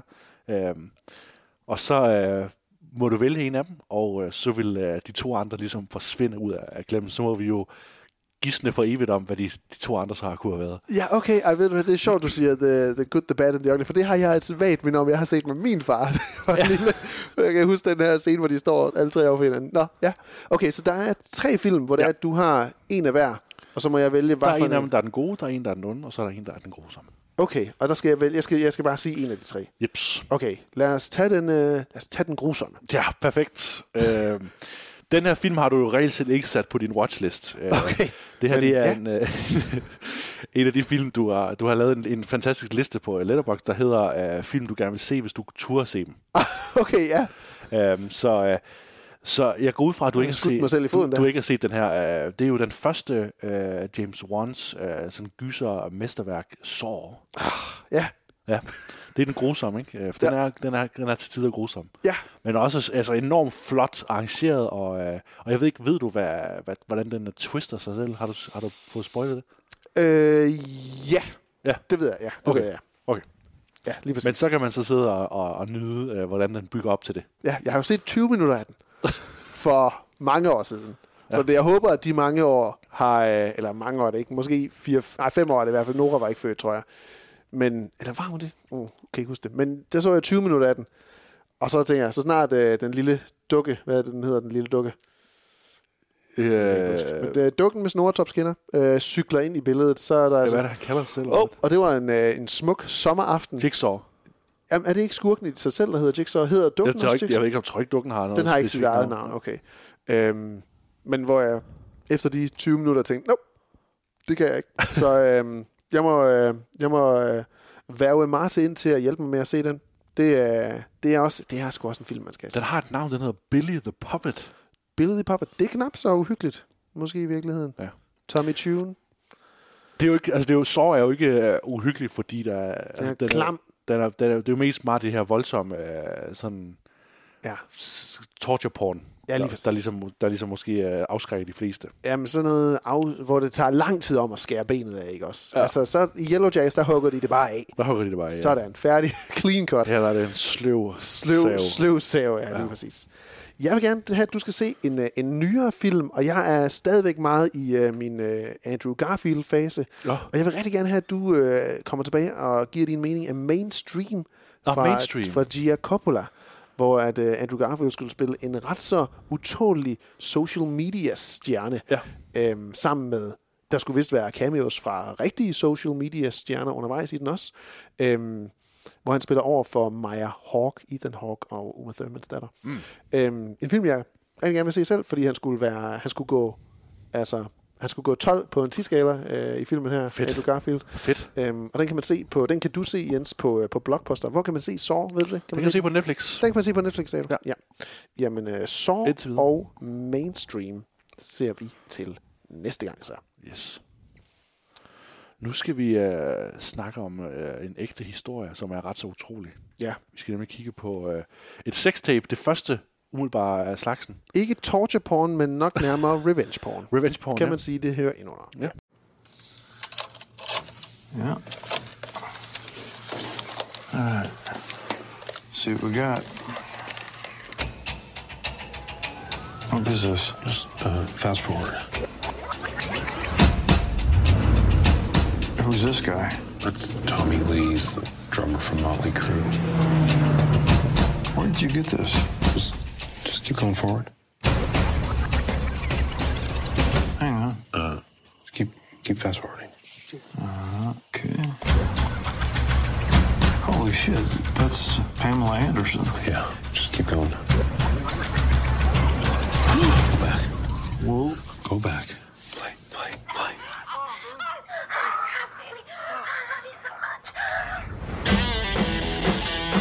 Damn. It's so private. It's like we're seeing something we're not supposed to be seeing. Which is kind of what makes it so hard. If this thing ever got out. Det er serien uh, Pam and Tommy, vi skal snakke om her. Den er uh, sådan kort fortalt udviklet af Seth Rogen og Evan Goldberg. Det her gammel børnevennepar, som efterhånden har udviklet mange ting, film og serier sammen. Invincible fra sidste år på Amazon, eller pro, på Prime Video, har de også lavet rigtig god. Øh, serien her, den er instrueret og skrevet af øh, Craig Gillespie, øh, og øh, skrevet af Robert Siegel, der blandt andet har skrevet The Wrestler og The Founder. Øh, Craig Gillespie han har lavet Lars and the Real Girl, I, Tonya, Cruella, og også øh, instrueret øh, Physical-serien på Apple TV Plus med Ja, Rose rigtigt. Byrne. En instruktør, der jo virkelig har gjort det lidt til sin niche og skulle fortælle stærke kvindehistorier, og gerne om komplicerede kvinder. Komplicerede kvinder, og det må man sige, at han også har fundet lidt sig til rette her i Pam and Tommy. Åh, internet. Du har givet os så mange sjove videoer af katte, japanske gameshows, muligheden for at øjeblikkelig kontakt med hinanden på tværs af landegrænser, men også en masse dårligt. Når man ser tilbage på frigivelsen af Pamela Andersons og Tommy Lees sextape i 90'erne, sidder jeg umiddelbart med en lidt speciel følelse af selvfølgelighed, selvfølgelighed næsten. I årene efter, og særligt i nullerne, så blev det at have et sextape stjålet slash udgivet jo nærmest vendt til en positiv ting, med et formål om at blive kendt, eksemplificeret særligt gennem Paris Hilton og Kim Kardashian. Et sextape, det blev på en eller anden måde, en anden slags måde, hvor man øh, nærmest bare forventet, at det lidt dukkede op nogle gange fra tilfældige B-C-liste kendte personer, der gerne ville højne deres profil. Øh, og Pamela Anderson og Tommy Lee fik ligesom op Paris og Kim enormt stor opmærksomhed som selvfølgelig af deres sextape. Forskellen mellem dem lader dog til at ligge i, hvordan de hver især udnyttede eller blev udnyttet af den situation, som de stod i. Med vores nutidige briller omkring særligt kvinders roller og kvinders rolle og fratagelse af, hvad skal man sige, agency og handlekraft, så kigger Pam og Tommy serien dybt efter, hvordan det faktisk må have været for de her to hovedpersoner at gennemleve en så voldsom offentlig gennemboring. Og der havde jeg først skrevet gennem, øh, ge- øh, så offentlig penetrering af sit mest intime privatliv, men jeg tænkte, det var for meget. Den præsenterer mange forskellige emner og årsager til, at deres sextape blev eksploderet, som det gjorde. Men dens hovedformål virker til at være at ville give os et lidt anderledes billede af særligt Pamela Anderson, og give hende og til dels som lige lidt mere sympati, end vi måske tidligere har gjort. Synes du, den lykkes med det, Jens? Og gør den det på en retfærdig måde? Eller er det retfærdigt, at den gør det? Øh, jamen, den lykkes, men ikke på en retfærdig måde, synes jeg. Øh, den, øh, jeg, den er jo den er lidt for, for bundet op på den der øh, den her øh, øh, oprindelige øh, historie øh, Amanda Chicago, der ligesom lavede den her historie omkring øh, Gauthier og hans, øh, hans Ryan Gauthier. Ryan Gauthier og hans øh, måde at, at stjæle det på, og, og sådan hele internetideen og alt sådan noget, at, øh, at derfor bliver får serien ikke nok tid til ligesom at udforske øh, de her to hovedkarakterer, som, øh, som ved første afsnit er en lille smule, er en lille smule chokerende øh, bipersoner. Ikke? De BFR. Ja. Og, og undervejs så bliver afsnittene bare noget nyt nærmest hver gang. At, øh, at det første, det har sådan den helt klassiske øh, øh, forsmået øh, person, der ligesom beslutter sig for at lave sådan et heist. Det er sådan en ny øh, svindlergenre i USA. Ikke? Vi så det også med de her queen pins, som var sådan en lignende øh, for små mennesker, der ikke helt ved, hvad de laver, som alligevel forsøger sig ud i noget, øh, noget kriminalitet. Ikke? Det er sådan en klassisk amerikansk genre efterhånden. Øh, sådan virker første afsnit med Seth Rogen i hovedrollen. Det er ikke, øh, Som Ryan Gucci. som Rank. Altså det første afsnit virker rigtig fint, også fordi, at Pamela Anderson i det første afsnit bliver gjort til sådan en, en mytisk figur, der kun lige eksisterer perifært. Ja. Øh, og det, det, det giver noget helt andet. Jeg ville godt have haft den film egentlig. Jeg ville godt have haft Rand, Rand Gauthiers film på den måde. Øh, det er klart, så havde man overhovedet ikke, overhovedet ikke udforsket Pam og Tommy på nogen måde. Hovedpersonen. Ja, hovedpersonerne. Ja. Øhm, men når man så gør det, så bliver det heller aldrig det, fordi det kommer virkelig meget til bare at blive en lang, kværulerende fortælling om øh, noget, som de fleste af os burde vide omkring øh, hævnporno og omkring sådan, øh, hvordan vores øh, dyrkelse af kendiser og vores sådan distanceret forhold til kendiser, især øh, seksualiserede kendiser, har været meget problematiske. Det var noget, som de her Britney Spears dokumentarer virkelig også har iscenesat tydeligt for os, ikke? Ja. At, øh, at den måde, som vi betragter Britney Spears på, var helt forkvaklet jo, i forhold til, hvordan vi tænker kendiser i dag. Ikke? Øh, Og det Ja. samme sker også her med Pamela Anderson, hvor at vi jo bare får præsenteret Pamela Anderson som et øhm, i virkeligheden ret almindeligt menneske, som jo har nogle ambitioner, og de her ambitioner bliver øh, tvært ud ved det her utilsigtede søgelys, som hun havner i. Og ikke ret meget mere, desværre jo. Det er det, der ligesom skuffer mig enormt meget med Pam og Tommy. Ud, og, ud over andre ting også, ikke? Ja. Ja, fordi altså, der er jo lige præcis med det her med, hvordan øh, øh, Pamela Anderson, kvinder som hende på det tidspunkt, blev set som, og hvordan det der med, jamen når først de har valgt at vise sig nøgen i et øh, Playboy-magasin, øh, jamen så har de jo allerede der afskrevet sig retten til at, og, øh, og hvad hedder det, at kunne trække tilbage, at sådan noget som et sextape skulle komme ud, og at der skulle være noget i vejen med det, for du har jo lige lagt dig nøgen herover. Hvordan kan du så synes, at det her er så meget værre? Øhm, hvilket jo er, den jo kommenterer på, og som jo er meget, meget rigtigt og meget tidstypisk over for, hvordan vi så ser det på i dag, og det er jo et lidt stort clash i forhold til, at det ikke er længere siden. Ikke? Det er jo ja, øh, lidt over, over 20 år siden, at det her det skete. 25 år. Øhm, og, øh, og jeg synes egentlig ikke, den gør ikke, jeg synes ikke, den gør det til en, en, en, en, en preachende tale omkring det undervejs. Mm. Øh, Pamela Anderson, hun har selv lige undervejs spillet jo et øh, fantastisk flot, eller, eller spændende af Lily James i øh, en, altså hun er forvandlet virkelig til Pamela. Anderson. Det, Ja. det, det er næsten for tæt på, øh, på virkeligheden, føles det næsten som. Hun, er, hun rammer hendes øh, stemme, øh, og, øh, og, og, og udseende har make-up øh, klaret utrolig flot. Øh, virkelig, virkelig godt gået. Øhm, jeg har så lidt måske svært ved at afgøre, om det er en flot imitation, eller om hun reelt set gør noget med karakteren som skuespiller. Det, det, er, sådan lidt, det er sådan lidt usikker på stadigvæk. Skal jeg læse lidt mere om, tror jeg. Men, øh, men hun har også en enkelt tale undervejs, hvor hun ligesom påtaler det her, jamen altså, det er fordi, jeg er kvinde, og du har det så meget. Og den gør meget ud af at fortælle om, hvor meget lettere Tommy Lee han har det i det her. Og, og det ligesom mest af alt kommer til udtryk i nogle vredesudbrud, som Sebastian Stan skal spille, øh, som Tommy Lee jo har masser af undervejs i serien. Øh, også en svær rolle at balancere, virker det for, øh, øh som Starn, øh, for Starn, synes jeg. Øh, hvor det for Pam, det handler om noget meget mere andet, og det handler om noget meget mere universelt for kvinder, øh, og omkring deres ret til at bestemme over deres krop, øh, og, og, og hvad der er intimt for dem på en eller anden måde. Øhm, og, og det synes jeg, den gør okay. Jeg synes, den gør okay, men jeg synes, ligesom du siger, den er lidt rodet, fordi det bliver mange ting, den gør undervejs. Og, øh, og den er lidt... Jeg synes også, det var spøjs, hvordan vi i første episode har næsten ingen Tommy Lee. Altså, der er mere Tommy Lee, klart, men også er lige en enkelt køkkenscene med, med Pam, hvor det er, at Rand går ind og ligesom overrasker hende, og, og selv bliver overrasket, at hun er der. Og på en eller anden måde, så bliver det også en, en påtale af, at, at for de her mænd, regular guys, regular average Joes, der er Pamela Anderson jo en mytisk figur. Så da han først ser hende, så, hun, så bliver han sådan helt altså, øh, lamslået over, at Pamela Anderson fra Baywatch, Playboy, hun står lige der. Og øh, altså, det er jo det, som serien også gerne vil, vil, vil snakke om, at, at hun er uopnåelig for hele verdens mænd nærmest. Ikke? Og så er der Tommy Lee, der ender med at få hende.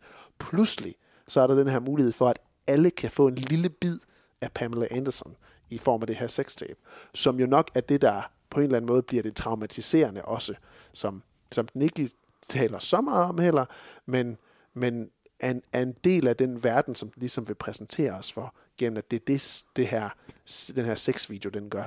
Øhm, og og det, er- det er noget specielt noget, fordi så vil den, også, den vil nemlig også tale om internettet, og den vil tale om, om maskulinitet, og ændrende, hvad hedder det, ændrede mandsroller, og, øh, og lige præcis altså kvinde, kvindekroppen, og kvinders ret til at, til at bestemme over sig selv, og alt muligt sådan nogle ting. Så den, den, og samfundets syn på kvinder. Så den, den, den, vil, den vil prøve at fortælle rigtig mange ting undervejs. Så den gør altså ikke, det gør, det gør ikke det hele lige godt. Men Nej. jeg synes, den har mange komiske øjeblikke undervejs. Af, af forskellige- eksempelvis sådan noget som Money is no problem. Mino har jeg tænkt at gøre har jeg tænkt at blive til en del af mit ordforråd Ja, Mino, fremover. ja, ja. Mino. Money is no, er ikke problem. Money is no object, som er Tom Når du sidder ved tatovøren. Mino! Ja, lige præcis. Du kan, du kan få tatoveret Det kommer Mino. til, det Mino kommer, under, det kommer til at koste uh, 13.000 det der. Mino Mathilde. Mino. Mino Mathilde. Du kører bare, du. Fyr nålen op. Gør den varm. Øhm, og så kommer du hjem, og så får du at vide, hvorfor har du fået tatoveret Mino Mathilde på din arm? Mino Mathilde. Hvem fanden er Mathilde? Nu skal du høre, skat. Nu skal du bare Øhm, selve øh, indgangen til serien, det er, den er også allerede der kører over i. Det er lidt et, altså den går meget komisk i gang med, at vi ser Rand, som jo er en, øh, en, en tømrer, der er i gang med at renovere Tommy Lee og Pamela Andersons hus. Øhm, og han er i gang med at skyde søm ned i den, øh, i, det senge, øh, i den seng, han er ved at lave. Og så hører man ligesom Tommy Lee og Pamela Anderson have sex ovenpå. Øh, og han skyder søm samtidig med, at, at Tommy Lee så at sige støder øh, på en eller anden måde, kan man sige. Eller thruster, jeg ved det ikke. Ja. Så han støder knaller. Øhm, så den starter meget øh, komisk ud, kan man sige, eller meget lige på øh, med hvad den ligesom skal fortælle om. Og så derfra så går den meget mere over i sådan jamen, en blanding af, af temaer, og lige pludselig så har vi en, en talende tissemand ja. med Jason Matsukis, Jason der Matsukas, lægger ja, der stemme til. til stor og, slong. og, så det, det går over i sådan noget magisk realisme, hvilket bare gør det hele mere mærkeligt. Og da man ser det i, jeg tror det er episode 2, man oplever det, at øh, det tænker jeg sådan, okay, spændende, hvor, hvor skal vi hen nu? Men det er sådan noget, der ligesom ikke kommer tilbage. Øh, det er bare lige den her enkelstående scene, og det, det bliver sådan, så hvorfor overhovedet have det med sig? Ja. Øh, altså det, det virker sådan super mærkeligt. Og det kunne jeg så læse mig frem til. Det virker som om, at det er et uddrag af Tommy Lees egen øh, biografi, øh, bog, hvor Nå, han har en, Tommyland, en ja. intro, ja, hvor han har en intro, hvor han har en samtale med sin, sin penis. Og det har man så taget fra den, og så over i serien her, ja. som en del af det. Øh, men det, det, det, det, det, det passer ligesom ikke ind, synes jeg, i forhold til det univers, serien den bygger op. Hvad synes du om Sebastian Starn og øh, hvad hedder hun, øh, Lille James' Nej, men, portrætter? ja, Skildringer. Altså, jeg, jeg synes, øh, man kan sige, i I, Tonya, det var, det var første gang, hvor jeg ligesom lægger mærke til, at Sebastian Stan kan godt være andet end den her brooding uh, Winter Soldier, som jeg er lidt irriteret over i Marvel Cinematic Ja. Universe, ikke? At Sebastian Stan, han kan sagtens uh, spille, og han kan sagtens ligesom levere nogle nuancer i, uh, i forhold til sympati og sådan noget, og det gør han også med Tommy Lees figur. Øhm, at mit indtryk er også klart, at jamen, vi skal ikke have så meget sympati med Tommy, Tommy, fordi jeg forestiller mig også, jamen, den hedder Pam and Tommy, så jeg forestiller mig, at vi får hele forholdet. Det gør vi ikke. Vi får ikke ligesom den der endegyldige øh, sådan, øh, resolution på, hvor at, øh, at det ligesom, så vidt jeg husker, ender med, at, øh, at Tommy bliver lidt for voldelig over for Pam, Pamela Anderson, og, og deres forhold ligesom ender på den øh, konto der. Ikke? Jeg kan ikke huske, hvordan det ender, men de bliver jo gift, i hvert fald igen senere i, i Ja, det er rigtigt. De, er- de er når ligesom at genetablere deres forhold. Og så, Ja. øh, Men ikke i serien, men det ved vi. Det, det siger serien til slut. Ja. Hvad, hvad skete der ligesom med de her Ja, der kommer den der klassiske uh, Ja. This is what happened. Ikke? Ja, det er sådan, ja, lige præcis. Øhm, jeg synes, øhm, noget af det, som Lily James kan med Pamela Anderson-figuren her, det er, at hun kan øh, i sådan et øh, skilsættende øjeblik ved øh, Jay Leno ligesom illustrerer meget godt, sådan lidt mere øh, subtilt, ikke, hvordan at, øh, at, hun, at Pamela Anderson er jo en persona, en offentlig persona, som, som på en eller anden måde er tvunget Øh, og det, igen, det, det er noget, som jeg skal lægge i det, og jeg vil gerne have haft, at serien var en lille smule mere eksplicit omkring det, men at Pamela Anderson er en persona, som hele tiden er, er, er indirekte tvunget til at flytte med alt og enhver. Ja. Øh, vi får det sådan lige, jeg tror det er i andet afsnit, hvor vi får etableret, der, hvordan de møder hinanden, Tommy, altså hvordan hun bare er nødt til at flytte med, øh, med mænd, hun overhovedet ikke synes er interessant, og, og det samme med det her skift, hun kan lave under Jay Leno, hvor at, øh, at hun ligesom bliver spurgt ind til det her sextape, og, Ja. og så er hun nødt til ligesom at, at fjerne facaden, øh, fortælle, hvad hun rent faktisk mener, og så begynde at smile og ligesom øh, Ja, lave sjov igen. og, og kæle med publikum og lave sjov, ikke? Og, Ja. og blive den her Pamela Anderson, øh, som jo på tragisk vis jo, og det er jo det, der som, net, som, som jeg så gerne ville have haft, det er, at det tragiske ved Pamela Andersen, det er jo, at hun jo, øh, det, det er meget svært for mig ligesom at, at, at, at sige det, uden at, uden at komme til at støde noget, men, men der er bare noget med Pamela Andersen og med andre øh, sexsymboler, ikke? At, øh, at der er den her hårfine grænse øh, mellem ekshibitionisme og øh, ligesom at, at udlevere sig selv og, og iscenesætte sig selv som, som, øh, ja, som et sexobjekt. Ikke? Altså, øh, man kan være et sexobjekt, men uden at være et objekt. Ikke? Altså, det, det er meget det, som, er, som jeg savner fra, øh, fra, fra hvad hedder det, fra serien, ikke? fordi vi jo netop også får sådan hele, hele fortællingen om, jamen, hvordan møder hun Playboy, og hvordan kommer hun ligesom, bliver hun øh, det her sexsymbol, som hun, øh, Ja. som hun har været i rigtig, rigtig lang tid. Ja, og også bare, da jeg ligesom øh, Ja, ja, ja. langsomt blev kønsmoden, ikke? der var hun stadigvæk jo, Ja, lige øh, præcis. Bestemt. Bestemt. Ja, fordi den giver hende også ligesom det her øh, forhistorie af hendes spæde start ud i, øh, i, i, i, i verden som, som model og som glamourmodel og, øh, og som skuespiller også. Øhm, og den, den, den, gør, altså arbejder, den gør rigtig meget ud af at ville prøve at, og at iscenesætte Pamela Andersen i et nyt lys, øh, og ligesom prøve at justify, hvad hendes ønske med i verden på en eller anden måde var, og, og netop f- vise hende bag facaden. Altså, hvem var hun, når hun ikke var på tv, og ikke var i Baywatch, og ikke var i talkshows. Øh, og hun kunne lide at sidde og se sådan nogle fjollede musicals, og sidde og synge med på dem, og gerne ville have Tommy Lee til at synge med på dem, og han sidder og tænker, what the fuck is this? Øh, og, øh, og hvor trist hun var. Og, men samtidig også, så, så det er som om den altså, det er som om, hun, og hun har Jane Fonda som, som forbillede, som den her kvinde, der kunne være mange ting på samme Yes, tid. Ikke? ja. Øhm, men, men på en eller anden måde, så er det som om, den, den skorter lidt hen over, hvad, hvad hendes karriereskridt stadigvæk var på det tidspunkt. Fordi i serien, der blev det som, okay, så, så, så skal hun til at lave Barb Wire, og så hun i gang med PR-kampagnen, og så kommer det her sextape, så det, det, hvad hedder det, sidetracker det hele. Øh, men Barb Wire blev ikke influeret kvalitetsmæssigt af deres sextape. Det var stadigvæk en film, der var, som den film nu var, øhm, og blev dårligt modtaget, fordi den var en dårlig film. Øhm, og hvor de snakker om det, som om at det her det er filmen, der kommer til at gøre dig til verdens største stjerne, det bliver verdens største film og sådan noget. Men det var virkelig bare en, en, en, en dårlig, dårlig BC-film, øhm, som jo udstiller hende på samme måde, som, som hun lader til gerne ville væk fra, og ikke kun ses som et sexsymbol. Øhm, så på en eller anden måde, så, så kommenterer filmen overhovedet ikke på, hvad hendes...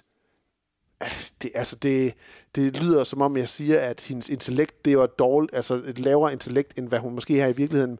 Men i hvert fald ud fra, hvad, film, øh, hvad serien den ligesom præsenterer, så virker det som om, at, helt, at det var helt legalt, at de havde de tanker om, at, øh, og helt realistisk, at hun ville blive verdens største stjerne på baggrund af den her film, og det ville lede hende til, måske til Oscar-nomineringer, ikke med den film, med hendes næste roller og sådan noget der, og, og fuldstændig rebrande hende. Øhm, og det, det synes jeg, den måske godt kunne have været lidt mere kritisk omkring, hvad det realistisk set var, der ville være kommet ud af den her film. Det, det, det, det synes jeg, det, det stak mig lidt mærkeligt. Det, det, det synes jeg ikke giver mening i hvert fald. Øhm, men, men helt klart, så synes jeg, den giver et spændende billede af, af Pamela Andersen, særligt som lige fremstår stadigvæk som en lort øh, jo i serien her. Meget. Øh, også sådan en, hvor man tænker undervejs, jamen det er ikke en film, der har, eller en serie, det ser jeg meget, meget film nu, en serie, der har sådan udpræget Det føles som en film. Det Ja, er en miniserie, ikke? Ja, Så det der har, ja, men som en serie, der har udpræget skurke eller helte. Både Rand Gauthier og Tommy Lee er jo øh, gør noget, der er dumt, som leder dem til gode ting, men som også leder dem til, til yderligere dårlige ting. Og så er der Pamela Anderson, der er fanget ligesom i midten, uskyldigt offer, øh, at ligesom der serien den placerer det. Øhm, så det er ikke noget, hvor man sidder rigtig og holder med men nogen, bare andet end føler, føler synd for det, der ligesom sker for Pamela Anderson. Det er, det er jo et vildt beundringsværdigt benspænd at gøre øh, uh, Rand, uh, øh, t- uh, altså spillet af Seth Rogen, ikke? den mest sympatiske mand i Hollywood, ikke? og så ligesom i stedet ham jo, som jo er den, den alt overskyggende skurk i hele det her cirkus, ikke? at det var ham, der ligesom besluttede sig for at, at, at, at lave det, det første hævnporno, ikke? Ja. Øhm, ufrivilligt jo, kan man sige, mere eller mindre ikke, fordi det var jo ikke uh, Pamela Anderson, som sådan han ville hævne sig på, det var jo uh, Tommy Lee, han, var, uh, han havde set sig ondt på. Ja, lige præcis. Så, så, så serien laver et kæmpe benspænd ved lige at have det første pilotafsnit til ligesom at, at lade os have kæmpe sympati i hans kamp mod Tommy Lee, og vi vil ligesom se det her takedown. Øhm, og så skifter serien jo bare fuldstændig ikke til, vi har det her, øh, de her tons, altså andet afsnit, ja, der var så mange needle drops, ikke? Der var lige pludselig, så var der uh, Hurdy Gurdy Man, og så var der Eurotrance, og så var der det andet, og så var der en masse 90'er musik. Altså der må man blive opmærksom på, nå ja, det var også ham, der lavede Cruella. Ja, det, så, så kan man mærke, at det er Cruella mand, der Ja, er i gang. Ja, ja, Ja. det er fandme rigtigt. Ja. Ja. Øhm, det, det, man kan sige, det er alt overskyggende problem med Pam and Tommy, er noget, der sker med så mange andre øhm, film eller serier, der forsøger at fortælle nogle historiske begivenheder, det er, at man er for, for fastholdt omkring at fortælle den korrekte historie. At når man, øh, som her for eksempel, noget af det, der var et problem, det var jo også, at, at man holdt sig så meget til, til den her artikel, og artiklen gør sig måske ikke så godt som en serie, fordi artiklen jo kan sådan med løs bemærkninger fortælle om, hvordan internettet ligesom var undervejs. Det er jo egentlig ge- ret underholdende, ligesom at hele tiden have den her fornemmelse af, gud, jamen der er jo ikke noget internet på det tidspunkt. Nej. Uh, Tommy Lee, han ved ikke, hvad internet er. Nej. Hvis han skal ligesom logge ind, så, øh, så, så øh, ved han overhovedet ikke, hvad han gør, og hvad han skal skrive i adressebaren og alt sådan noget. Og den her Nick Offerman spiller også en, øh, en øh, Uncle Milty, en pornoproducer og instruktør, som Rand går til med det her øh, øh, 8-bit bånd, eller nej, ikke 8-bit, men Hard 8. Øh, nej, hvad fanden hedder det? Nu siger jeg Hard 8, fordi vi har snakket Paul Thomas Andersen. skal High 8 optage. eller sådan? High 8, ja, lige præcis. High 8, ja, bånd. Øh, kassettebånd, og for at kunne afspille det, og så, øh, så kan vi prøve at finde ud af, hvordan, hvordan, kan- hvordan kan vi distribuere, distribuere det her, hvordan kan vi tjene penge på det? Og så øh, snakker Rand om, om internettet, og så siger han, that's the great thing. The World Wide Web, it's free. Ja. Og bare Nick Offermans reaktion på det, The World Wide Web is free. Ja. Det er også altså, sindssygt godt. Han, han er egentlig god i en ret begrænset rolle, synes jeg også, Ja. Nick Offerman, hvor han Ja. ikke skal... Han, altså, den er sådan ret snæver, fordi der, er- den beder ham ikke om at gøre så mange ting, andet end bare at være en ligesom, type. Øhm, og der er også et fantastisk shot af, hvor man bare har... Øhm, Africa Anal står der på en plakat i baggrunden af Nick Offerman, og sådan, det havde man ikke lige regnet med, at man skulle se heller. Nej. Øhm, fordi den vil også gerne, det vil også gerne fortælle noget om pornoindustrien, og lige præcis, hvordan internet og, og, og, Seth Rogen siger der, på internet, der er der ingen, der kan finde dig heller. Du kan bare lægge det ud. Det ved man jo i dag. Det kan man ikke bare lige gøre. Ja, det er masser af jokes på internettet. Ja, lige præcis. Der er masser af jokes på, hvad man troede internettet var, og, og, og hvad reelt set det kunne, kunne være at blive til. Og masser af jokes på de andre medlemmer af Motley Crue også. Altså, det bliver virkelig også fremstillet som nogle bøvhoveder. Som nogle bøvheder, ja. Ja. ja. lige præcis. Ja. Jeg synes egentlig, at, at Stan, Stan han er lidt svært ved at, at ramme sådan energien, som jeg også snakkede om lidt før. Altså han vil virkelig gerne bare... Altså Tom Lee, han har hele tiden energi. Næsten hele tiden. Selv i sine stille momenter, så, så kan man se, at der ulmer vrede ind i ham.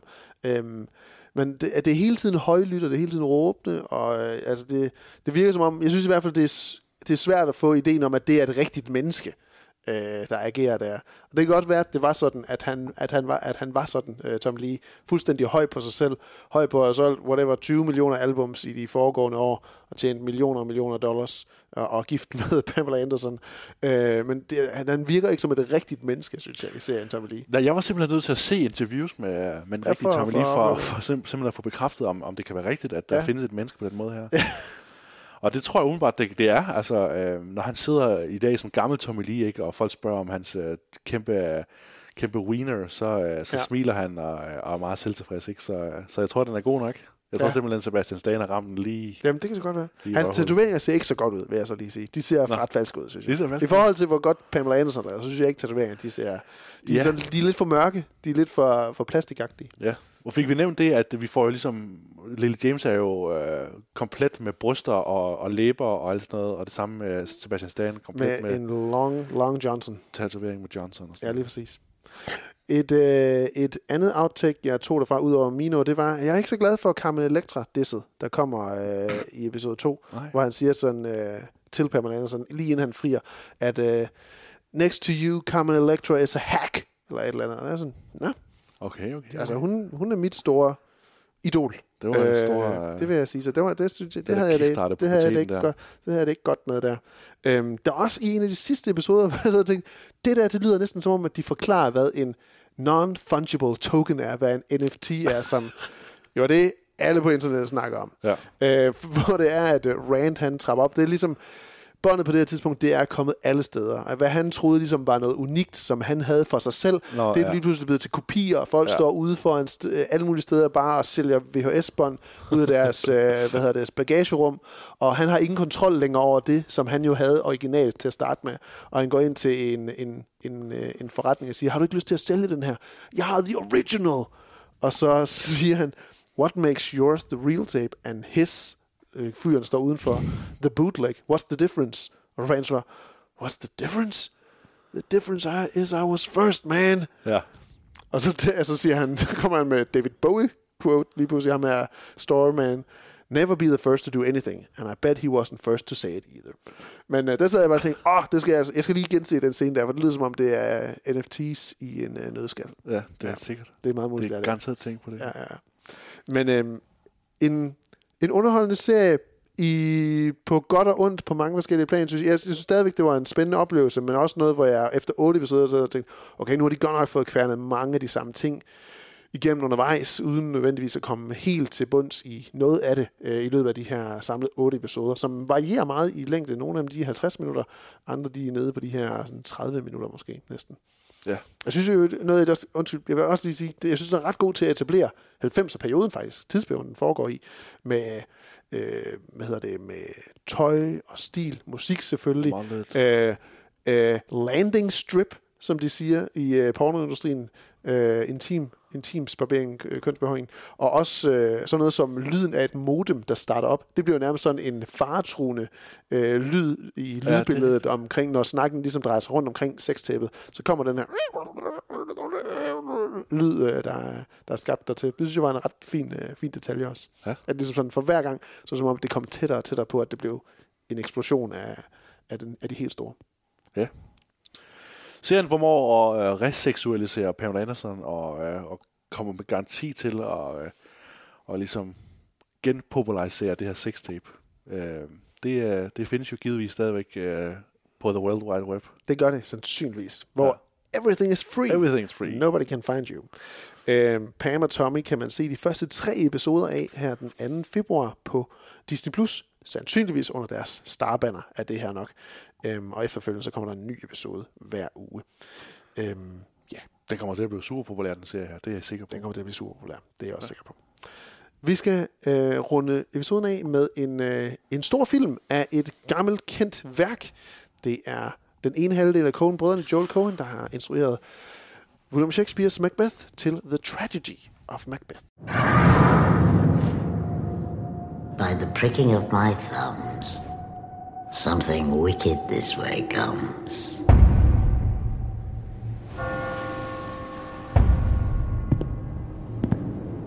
My husband.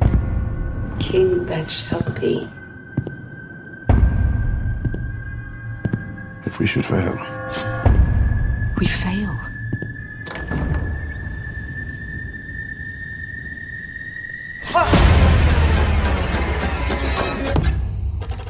Didst thou not hear noise? methought I heard a voice cry, Sleep no more.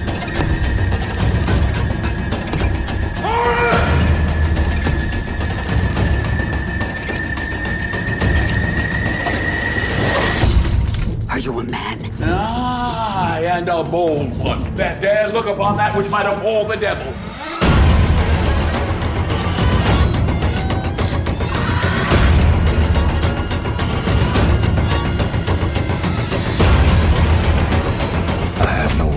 My voice is in my sword.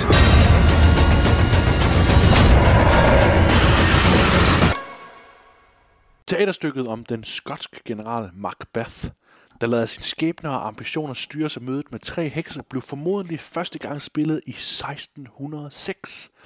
Som et af Shakespeares sidste øh, store teaterstykker inden hans død i 1616. Stykket fik hurtig status som et af Shakespeares mest ikoniske sammen med tragedier som blandt andet Hamlet, Romeo og Julie og Richard den 3. Orson Welles, Akira Kurosawa, Roman Polanski, Bellatar og Justin Kurzel har blandt andre lavet deres filmiske fortolkning på Macbeth, og hver med sine kreative tilføjelser skal det være Macbeth som horror, Macbeth som samurai, Macbeth i one take eller Macbeth som episk ekspressionisme.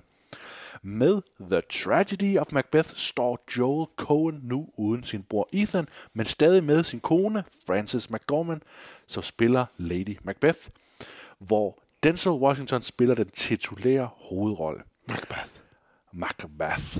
Coens værk er sort-hvid minimalisme i stærk kontrast til den seneste visuelle overdådige filmatisering fra 2015 med Michael Fassbender i hovedrollen.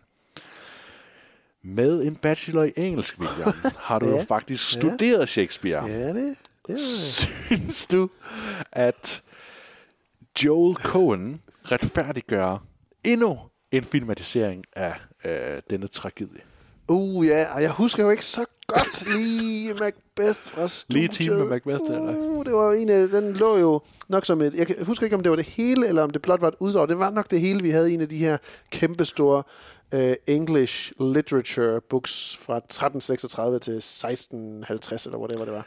Jeg forestiller mig jo faktisk, at Tom Pettit, som der, der underviser, Ja, siger, at han måske er en af verdens førende øh, sådan. Shakespeare-professorer. Ja. Det er meget muligt. Jeg har jo lavet et, et VR, VR-film, hvor jeg har en, øh, en dansk, øh, hvad hedder han, oceansk øh, teater, øh, kunstner og sådan, skuespiller, øh, og virkelig øh, Shakespeare-ekspert også, der introducerer hvert stykke. Det er Henry øh, den 5., øh, Romeo og Julie, og så en, øh, en sonnet, og, øh, og Malvolio, og hvad hedder den? Jeg kan ikke huske, om den hedder Malvolio. Øh, Hellig Tre Kongers. Heldigårs aften, det ja, tror jeg rigtigt. Ja, præcis. Øhm, hvor han introducerer hver af de her stykker, og ligesom tids, tidsperiode sætter, og sætter lidt i kontekst. Så fik lidt, fik lidt genopfriskning af Shakespeare, da, Shakespeare, Shakespeare, da jeg lavede de optagelser. Øhm, men jeg synes så absolut, til trods for måske ikke at huske så godt originalteksten, øhm, så synes jeg virkelig, at øh, den kan noget, øh, filmen her, som, øh, som nu har jeg så Justin Kurtz's øh, Macbeth med Michael Fassb- Fassbender, og synes ikke, den, den, den, var, den var for øh, teatralsk nærmest måske, ja, ja. Øh, for overgjort, for melodramatisk. Og det er den her, ikke? Altså den holder sig, virker det til meget til originalsproget, originalteksten, øhm, og jo altså i sin helhed virker utrolig meget som et teaterstykke, også i kraft af det her meget, meget minimalistiske setdesign. Det er som om, vi ser, øh, som, altså det, Det er tydelige kulisser. det er tydelige kulisser. Det baserer sig meget på brugen af lys og skygge øh, til at illust- illustrere, hvorhen man ligesom befinder sig. Man befinder sig på et slot, eller man befinder sig i en gildesal, eller i et, i et mindre rum, whatever det kan være rundt, på det her, rundt i de her lokaler. Øhm, så den er meget, meget te- te- teaterisk på den måde, men uden at være teatralsk. Øh, ja, hvad er forskellen på det? Det skal vi ikke snakke om. øh, videre med filmen. Øh, så jeg synes, den var enormt god. Altså sindssygt flot. Det er Bruno de Bonel, som også har øh, lavet, øh, oh.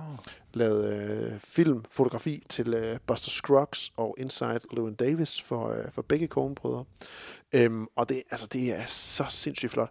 Og der, er- det, er noget, det er noget af det bedste sådan symmetriske filmarbejde, klipning, jeg har set i, øh, i nyere tid med nogle af de framings, de laver undervejs. Øh, øh, Cohen her, deres klipper, og så, øh, og så Debonel.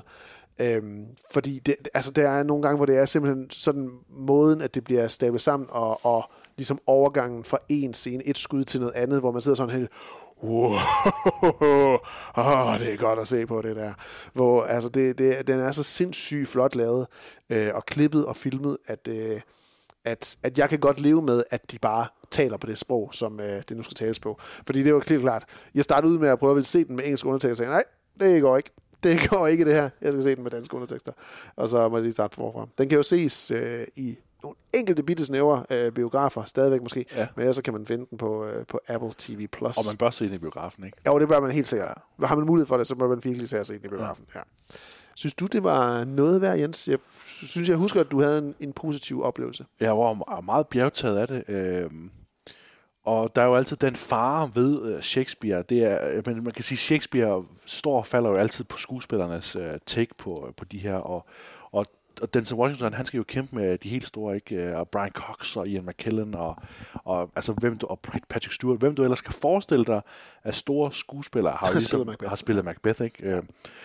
Ja. Øh, og det er jo for mig i hvert fald øh, Denzel, Denzel Washingtons øh, øh, ret sådan væsentligt anderledes take på, øh, på General Macbeth, som gør, at f- at filmen står så stærkt, øh, så stærk en oplevelse. Øh, det som det som der er med Macbeth, det er jo, at man kan sige, at Macbeth er jo et fedt stykke, fordi det er så relativt simpelt. Øh, hvis man går ind til Shakespeare via Hamlet, eller Richard den 3., eller, eller nogle af de her komedier, så tror jeg, man kommer til at, at gå skævt på Shakespeare. Men, men lige præcis Macbeth er et godt, fedt stykke, både at filmatisere, men også bare, hvis man gerne vil gå ind i Shakespeare, fordi på trods af de, de meget poetiske tekster, så er det ret nemt at følge med i, at, øh, at det er den her skæbnefortælling. Han får at vide, jamen det, det er sådan her, at du bliver konge af Skotland, øh, hvis du gør de her, de her ting, og og nu skal du passe på ham her og hende her, og, og du bliver slået ihjel af en, der ikke er født af en kvinde, og alle sådan nogle ting. Det er rimelig nemt at følge med i, og, og, og det er også til at tage føle på sådan den her, de her poetiske turns, og det her fald fra, fra sådan en, en mand, der er drevet af paranoid øh, tilgang. ikke? Det, det er rimelig universelt, ikke? Øh, både fra Shakespeares tid, men også fra, fra nyere tid. Så Ja, det er jo en, altså en tale as old as time, det her, ikke også? Og virkelig bare, altså sådan, måske også, altså det er muligt, sandsynligvis så har Shakespeare også blevet inspireret af noget andet til at skrive den her, men historien om en, en mand, der får ideen om magt, og dermed lyst til mere magt og frygten for at miste magt, det er jo bare noget, vi ser i alle moderne tv-serier også, ikke? Altså det er, det er dem alle sammen, der, er, der har den her higen efter magt og mere magt, og, og til sidst også, som, som Walter White siger det i sin sidste sæson af Breaking Bad, at and I liked it. Jeg ville have mere af det. Jeg kunne lide det. Jeg kunne lide at være Heisenberg. Ikke? Ja. Øhm, så det er jo bare, det er jo en virkelig, virkelig kendt tematik, teksten præsenterer. Ja. Øh, og jeg synes, også- jeg synes også, at den, Denzel er enormt, øh, enormt spændende i. Han er, han er så god til at både være, være maskulin og, øh, og være, give et indtryk af magt og, og, og styrke.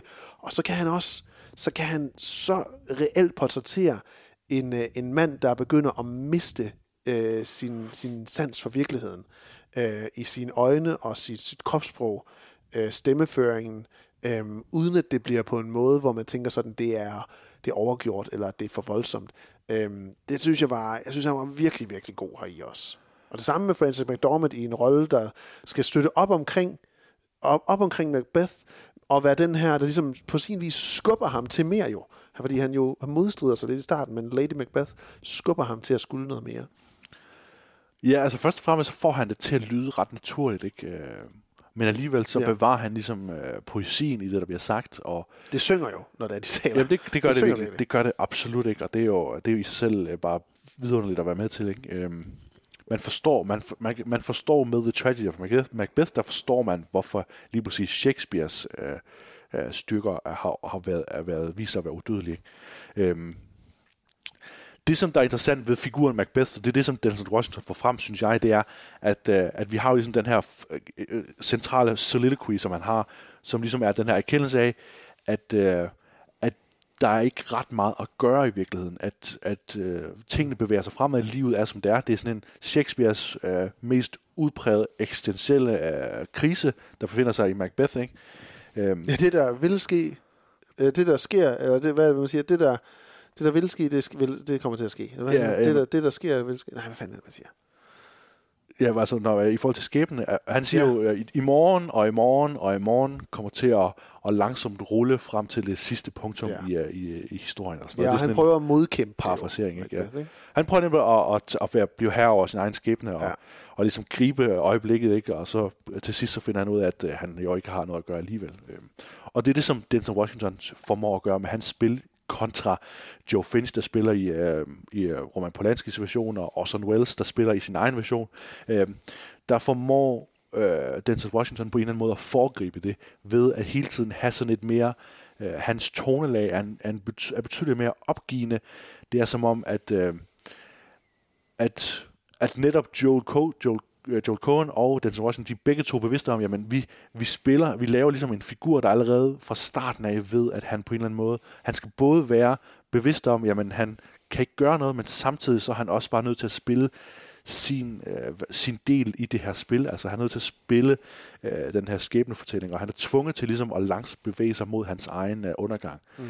Og det synes jeg ligesom, det ligger hele tiden under øh, den her enorm unders alligevel ret underspillet måde, han gør den når han ligesom tager mange replikkerne og tager dem ned, hvor Michael Fassbender og, og de stort set alle de andre, de, de ligesom tager dem op og gør dem til, ja. øh, til, store taler. til, til opera og sådan noget. Så, øh, så og Denzel Washington er lige præcis den rigtige til at gøre det, tror jeg, fordi han, fordi han er så, øh, så stor en skuespiller, så, så respektindgydende en skuespiller, at man, at man ligesom, jeg bliver overvist om, at han kan godt uh, gå i konfrontation med Shakespeare. Han kan godt ligesom udfordre uh, Patrick Stewarts take på det, og Ian, uh, Ian uh, McKellens take på det. Altså alle de her andre skuespillere, han kan godt udfordre ja. deres sådan gængse version af, hvordan Macbeth skal levere. Så kan Denzel, Denzel Washington godt, godt sige, at jeg vil godt lave en Macbeth, der måske allerede fra starten af i det første møde med heksen ligesom bliver afvist om, gud, jamen, åh, det var egentlig ikke det her, jeg ville. Jeg tror, eller jeg tror egentlig, at, at det kommer til at ende dårligt, og, øh, og nu må jeg så ligesom kæmpe mig frem alligevel. Øh. Så det bliver på en eller anden måde, øh, også i kraft af den her lidt øh, teateragtige måde at vise film på, så bliver det lidt som om, at, at hele filmen er lidt bevidst om den her eksistentielle krise, der er i, i, i, i den centrale fortælling, hvor nogle af de andre filmatiseringer har været mere bevidste om, jamen, øh, at, at vi lever ligesom i en, en, øh, en cirkulær hævn, øh, hævncirkel, ikke? At, øh, at det, som de andre har tilføjet, det har typisk været, at vi får ligesom en scene til sidst, hvor, øh, jeg kan ikke huske, vi, altså, den her søn, der ligesom overlever, at, at samler et svær op, for eksempel. Ikke? Jeg tror, det var det, det tror jeg faktisk også er i Cursals version, ikke? At, ja. uh, at vi slutter med en lille dreng med et svær i hånden, for at forestille os, at okay, så hævnen ligesom fortsætter bare i en uendelighed. Ja, den slutter med ja, en af de her sønner af Banquo, der jo skal leve videre, som heksene forudsiger, vil, ja. øh, vil, at Banquo vil, øh, vil blive far, være far øh, til øh, mange konger, øh, som jo er noget, der øh, piner Macbeth, øh, fordi det er jo en trussel mod hans placering og magtposition. Det, øh, filmen har et ret spændende sådan, øh, støttecast, supporting cast også. Ja. Øhm, Corey Hawkins spiller Macduff, ham så man jo som hvad hedder det, som øh, Dr. Dre i Straight Outta Compton, og så ellers lidt forskellige ting siden her, men har ligesom ikke eksploderet på den måde, som man nok havde regnet med ham, øh, han ville gøre efter det, men han har en rigtig, rigtig fin rolle her som Macduff, ham der ultimativt skal, skal bekæmpe øh, øh, Macbeth. Og det er jo også, altså det er jo måske også nærmest en politisk ting, han lige tager med der, Joel Cohen, at det gør, at øh, når vi, har, vi har Denzel Washington til at spille Macbeth, så skal vi også have en afroamerikansk skuespiller til at spille Macduff. Vi kan ikke have den hvide mand til at stå Helt øh, klart, der er noget med sorte skuespillere i ja. den her, som betyder noget, ja. Øh, Brendan Gleeson spiller den uh, slane King Duncan, øh, en rigtig rolig Brendan Gleeson, han ja. er simpelthen tit som en fortørnet type. Ikke? Han er meget rolig og selskabelig her. Harry Melling øh, spiller Malcolm, en der jo også kunne ses i Buster Scruggs, i The Battle of Buster Scruggs, en af de her vignette-film, som der var der, den hvor han spiller en, øh, en krøbling i, øh, i, en, i en sammen med Liam Neeson. Øh, så har arbejdet sammen med Cohen før, ja, øh, og har jo været med i et utal af titler her de seneste lange tid. Vi tror, vi i forbindelse med The Old Guard snakkede om, om kan vide, om han har lavet en exclusive kontrakt med Netflix, fordi vi har set ja, tre han film i træk, så meget Netflix, ja. Stil, ja. ja. Øhm, og så har vi uh, Steven Root, der spiller portøren, der er en fuglebøtte. Nok måske noget, jeg sådan tænkte meget over undervejs, var, hvordan filmen kunne, kunne adskille sig fra, hvad der ville være uh, Coen-brødrenes produktioner. Aha. Og det, jeg mest tænkte over, i forhold til de Coen film, jeg har set, jeg har ikke set dem alle sammen, øhm, var, at det er en film, der ikke rigtig har den her følelse af lethed i verdenen, eller, eller sådan spøjse bikarakterer, der ligesom kommer med nogle spøjse påfund og, og kommentarer undervejs, der ligesom giver en overordnet følelse af, af realisme og lethed til hele, til hele øh, atmosfæren. Det har uh, The Tragedy of Macbeth ikke på samme måde, synes jeg. Stephen Root er lidt sådan en, en fuglebøtte, der kommer op og, og snakker om alle mulige ting, og får en big standing strong Willy, eller et eller andet, siger ja, han. Ja, ja, ja. Øhm, det, jeg synes det, det gør ikke noget ved filmen, men det var noget, hvor jeg tænkte sådan, det, det adskiller måske lige præcis den her Joel Coens egen film fra, hvad han laver sammen med sin bror Ethan også. Øhm, så en, øh, en rigtig god film. Altså ja. virkelig bare en af de flotteste film, jeg har set i lang tid. Og noget, hvor man sidder og tænker også, jamen, der er på et tidspunkt en af de her sluttende kampscener, hvor øh, øh, Macbeth kæmper mod, øh, mod en af dem, der kommer for at vil øh, besejre ham. Øh, der har man kort forinden fået fortalt, at, at han, han i, et, i, et, i et syn for heksene vil øh, opleve, hvordan skoven vil angribe ham simpelthen øh, for Dunsinane. Og så, øh, og så under den her kamp, så, øh, så har man lavet sådan, at mens de kæmper i salen på slottet, så er der faktisk skov i baggrunden. Og det er, det, hvis man ikke så hvis man bare kigger på sværkampen, så kan man næsten overse det og bare tro, at det er stolper, eller hvad hedder det, øh, øh, hvad hedder det, sådan noget i, i, i, i de øh, søjler, søjler, søjler ja. der er i baggrunden. Men det er en skov, der simpelthen er kommet ind på hans slot nu, og er ved at overtage ham og hans verden. Øh, så øh, imponerende flot film. Ja. Virkelig, virkelig, virkelig flot. Og ja, altså i forhold til castet, må det også virkelig nævnes, at Catherine Hunters uh, kæmpe ja. præstation. Spiller alle tre Som de hekse, der, ja. ja. Og ikke en lang film. Ikke en særlig lang film. 104 minutter, tror jeg, den er. Og øh, super dejligt. Nej, men det, det er også det, ikke? Altså, man, man forventer jo, de fleste, når de, når de hører det her, når de hører den her podcast, Nej, når de hører andre snakke om, uh, du skal se den her filmatisering af Shakespeare, et teaterstykke fra 1600-tallet. Åh, oh, tre timer. ja, ikke. Jamen, altså, man tænker jo, at det er masser af karakterer, man fatter ikke, hvad de snakker om, alt sådan nogle ting, ikke? Men, men, øh, men Cohen her, han har jo formået ikke, ikke kun at gøre det sådan øh, spiseligt, fordi det er jo vidderligt sort-hvid jo, og med sådan tydelige kulisser, men samtidig er historien jo øh, let tilgængelig, synes jeg. Øh, enormt. Øh, jeg synes jo med, for eksempel med Cursals version, ikke, som er den mest aktuelle, ikke, der, øh, der bliver det måske lidt, lidt hurtigt sådan på, på en måde, hvor man øh, bliver overvældet af det, man bliver sådan overrumplet og kan ikke øh, helt finde sit eget fodfæste i historien. Øh, her der er man tvunget til at, at vil ligesom være med, fordi at, øh, at det virker som om meget af det, øh, de har gjort, øh, fotograf og instruktør, har ligesom været udelukket for at understøtte skuespil skuespilperformance. Ikke? At vi får, som netop siger, vi får nogle, nogle, øh, nogle blokke med øh, de her skuespillere, hvor vi er altså virkelig iscenesat dem, så de er lige ind i kameraet, og der er øh, glimrende fokus også i de her sådan, øh, sort-hvide scener, hvor at, øh, at vi får markeret hver eneste sådan lille fregne i Denzel Washingtons ansigt, ikke? mens ja. han, øh, han prøver ligesom at tale sig igennem øh, det imponerende replikker. Ja. Jeg husker i hvert fald Kurtzels film som en, en film, der lagde mere vægt på at ville øh, underspille nogle af temaerne, ligesom lægge det ned under noget, nogle visuelle billeder, hvor det er, at i Coens version her, er meget mere, vi, vi fortæller altså, hvad det er, der kommer til at foregå. Mm. Og det kunne jeg meget bedre lide. Øh, det gjorde historien meget mere let tilgængelig.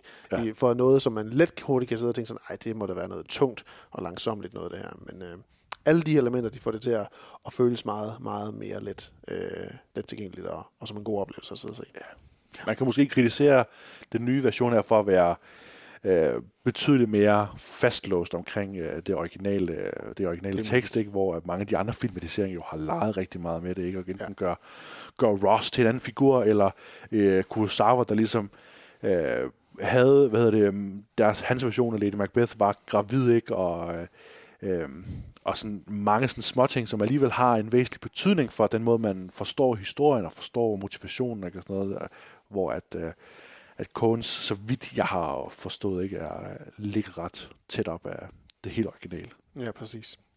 Lad os give nogle øh, firearm til de fire titler, vi har Let's. set, øh, Jens. Hvis jeg skal starte med øh, Peacemaker, jamen så, fordi vi er jo som det som oftest er, ikke færdig med serien her. Men jeg synes, den er rigtig god. Den er enormt underholdende. Den fortæller en, en James Gunn classic i form af de her outcasts, der skal forsøge at finde sammen og langsomt gradvist gøre det. Øh, flot billedside, flot lydside. Så jeg giver, jeg giver den 6 8 lige nu her, inden vi, vi får de sidste tre episoder. Øh, jeg synes, jeg er enormt godt underholdt. John Cena, han er bare en kæmpe stjerne, når det er, han får de her øh, roller, som, som bare passer ham som fod i hos.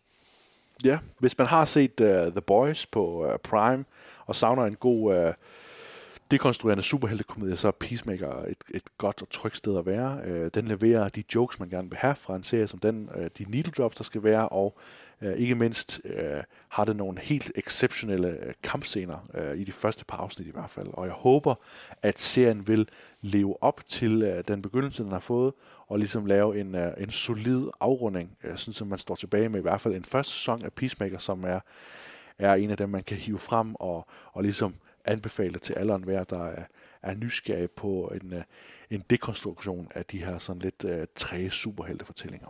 The Peacemaker skal have 6 og 8 af mig også, uh, i den form, den er i lige nu. Ja. Lamb skal vi øh, gå til nu. Øh, for mig var det nok sådan lidt en, øh, en skuffende jævn oplevelse. Meget gennemsnitslig film. Øh, så derfor ligger jeg også... Film. Ja, jamen på den måde, at den, den, den jo ikke har så meget andet at byde på, andet end, end sit sådan ind, ind, øh, indgangsgimmick af, af det her øh, obskure barn, som der bliver født. Øhm, så jeg ligger mig også lige i midten på, på 4 og 4. Øh, flot film, s- sjov præmis, øh, som man spiller meget, meget seriøst. Øh, men jeg synes, den er lidt mangelfuld øh, undervejs, sådan som, som en helt støbt film. Der mangler der nogle ting undervejs, for at det skal, det skal føles mere levende. Øh, så, så jeg ender der. Jeg tror med Lam, der er jeg ret begejstret i virkeligheden. Øh, jeg synes, der er, øh, der er mange måder, hvor man kan tage dansklærerbriller på, hvordan menneskets sådan nutidige forhold til naturen er, og, og hvordan vi må komme til erkendelse af, at vi ikke kan drive rovdrift på naturen på den måde, som vi måske har gjort det, og vi kan ikke bare rive naturens børn fra dem. Øh, ikke uden de skal forstyrre nattesøvnen i hvert fald. skal Det var noget, jeg ikke fik snakket om. Det var, hvor sjovt det er, at den her, den her biologiske mor til Ada, lammebarnet, begynder at stå uden for deres soveværelse og stå og bræger op, fordi hun vil have sit barn. Der er jo nogle faktisk ret gode dramatiske scener med Ja. et får Ja. og en rigtig kvindemor, Ja. øh, eller rigtig kvinde, menneskekvinde, der er i konflikt med hinanden. Lidt Jamen, den, den, den, den ligger så lidt op af, af, af, af sidste års Gunda, den her, i sådan den, uh, den mere sådan, uh, altså sådan en, en, en nytolkning af at se tingene fra dyrenes side, ikke? Jo. Øhm, Jo, det er det. Så det er en god pointe der. Jeg synes, den, er, den fortjener en, en 7 ud af 8. Jeg synes, den er Okay. enormt anbefalesværdig, okay. uh, Lam, og, uh, og jeg var po- meget positiv over. Jeg havde også hørt kritikken af den her film, og, og jeg vil gerne indrømme, at, det, at den uh, kan virke fjollet og oversøges uh, til tider, men, uh, men jeg synes ligesom, at den har pointerne, og, og især sådan uh, det sidste skuespil fra Nomi Rapaz ligesom uh, sætter en, en fed streg under, at det er altså en, en A24 full feature, som når de er bedst. Pam and Tommy. Uh, Nino. Nudity. Lam and Tommy. Lam and Tommy. Pam and Tommy. Åh, oh, det ses. Lam and Tommy. Så ja. har vi noget. Hvordan ville Tommy lige reagere i Lam setting? Ja. What the fuck is this? Øh, uh, Nino. Nudity is no object, kan man næsten sige. Uh, jeg synes, at overordnet set, så er Pam and Tommy-serien en underholdende oplevelse, men nok lidt som parret selv, så er det også lidt et trainwreck, som man... Det, altså, det, det, er sådan, det er underholdende at se, og det er svært at kigge væk fra det, selvom man godt ved, at der er noget af det her, der er, virker lidt trashy overordnet set. Øhm, og sådan har, sådan, ja, sådan, sådan har jeg det lidt med serien også. Lidt som det virkelige par måske næsten. Øhm, den vil fortælle uhyggeligt mange ting. Nedbrydelsen af maskulin identitet, øh, frarøvelsen af rettigheder, kvindeseksualisering, internetboblen, pornostriens udvikling, ud, øh, udvikling ja. øh, og det bliver bare for meget, men den har stadigvæk en vis underholdningsværdi, og ultimativt et, altså et virkelig flot skuespil af, af Lille James, øh, synes jeg, overordnet set, og, og, og nogle, nogle spændende sidegeschæfter undervejs, som de godt vil præsentere. Men der er lidt for meget. Øh, jeg giver den 5 af 8. Ja, det er også det, jeg ligger. Øh, fordi øh, Seth Rogen, Evan Goldberg og Craig Gillespie øh, er alle sammen en smule for forelsket i den her flotte artikel, der blev skrevet om, øh, om, om hele den her, øh, hele den her fadese. Fra 2014, Øh, fra kunne jeg se, ja. 2014, ja. Øh, hvad hedder hun? Amanda Chicago, hende der har skrevet? Amanda Chicago Lewis, jeg gik også ind og læste Amanda Chicago Lewis, ja. Øhm, og, og det største problem, det er, at, øh, at serien ikke kan helt håndtere de mange greb, den gerne vil have med, de mange historier, den kan fortælle, de mange muligheder, der er. Øh, så nogle ting fungerer godt, men efterlader for det meste, de fleste, med et ønske om at dykke nærmere ned i den specifikke del af det.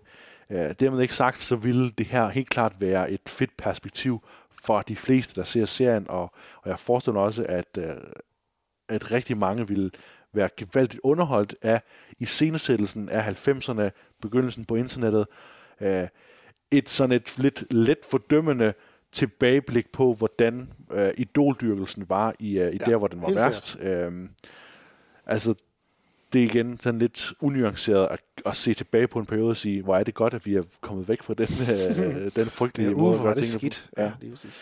Altså, man kunne have gjort alt muligt. Man kunne også have haft uh, homofobi og alle mulige Ja. ting med, uh, for ligesom bare at sige, åh, 90'erne, oh, hvor er det kan vi ikke lide. Ja.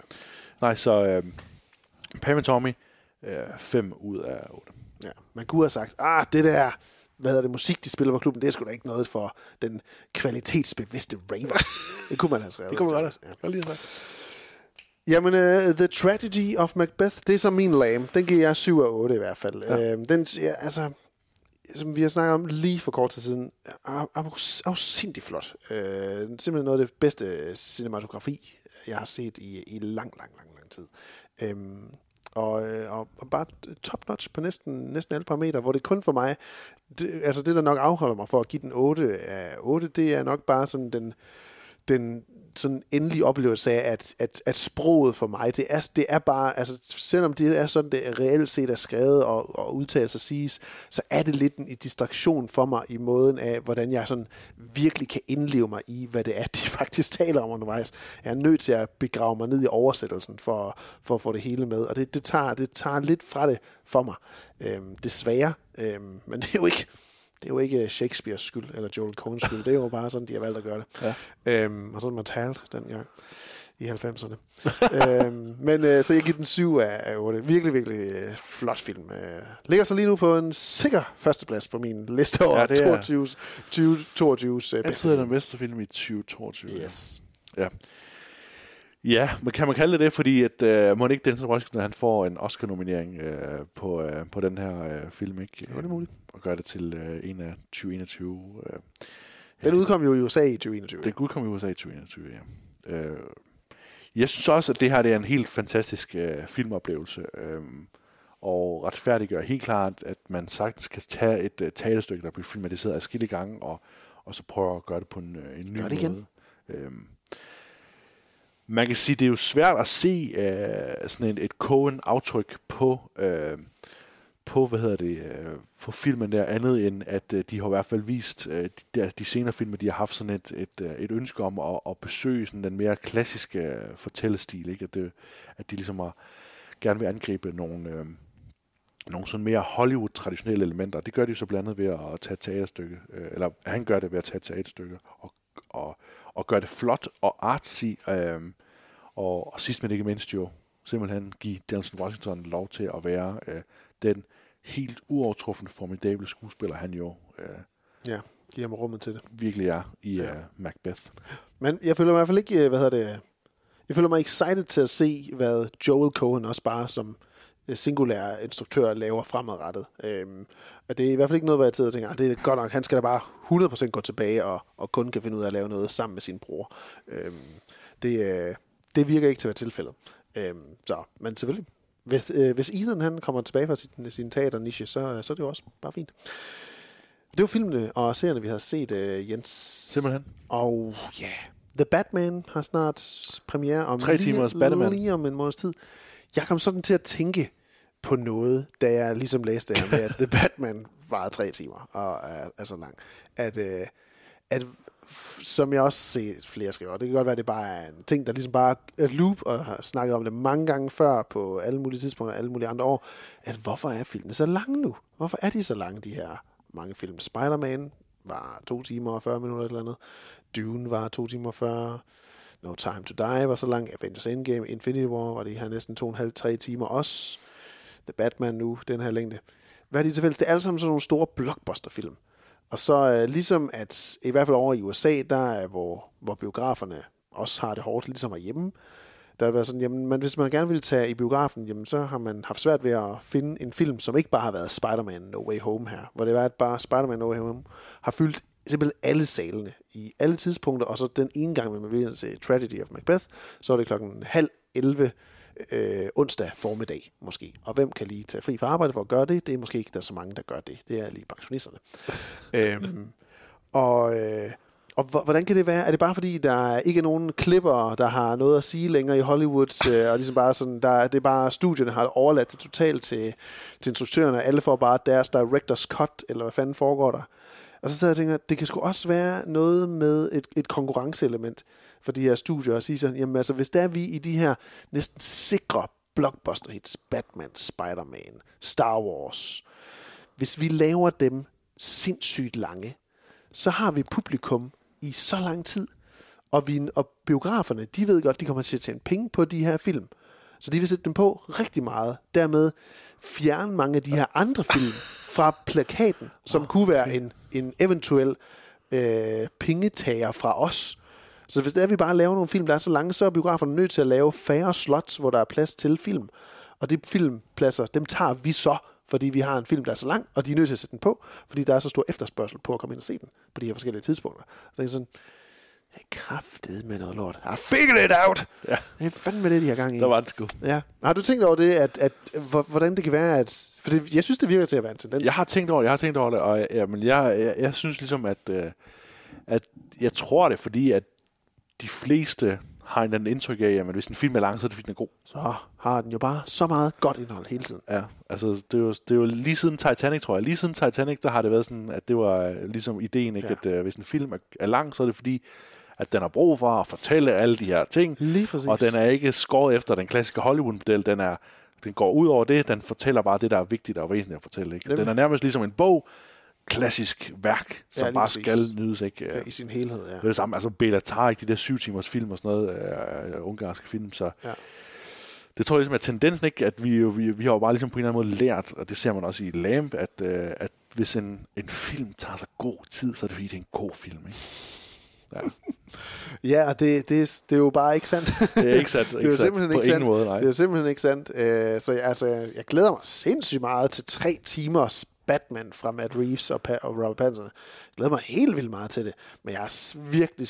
Altså, jeg, jeg glæder mig til at se, hvordan de retfærdiggør tre timer. Det gør jeg sgu lidt. Ja. Altså, det er, det, er sat, det er sat lidt sådan en, en, et udråbstegn ved den for mig, sådan er, hvorfor skal den være så lang? Er det fordi, du var bange for, at du ikke måtte lave to? Eller hvad? Så nu cramer du bare det hele med, med her, to skurke og en Catwoman og, og det hele og det hele.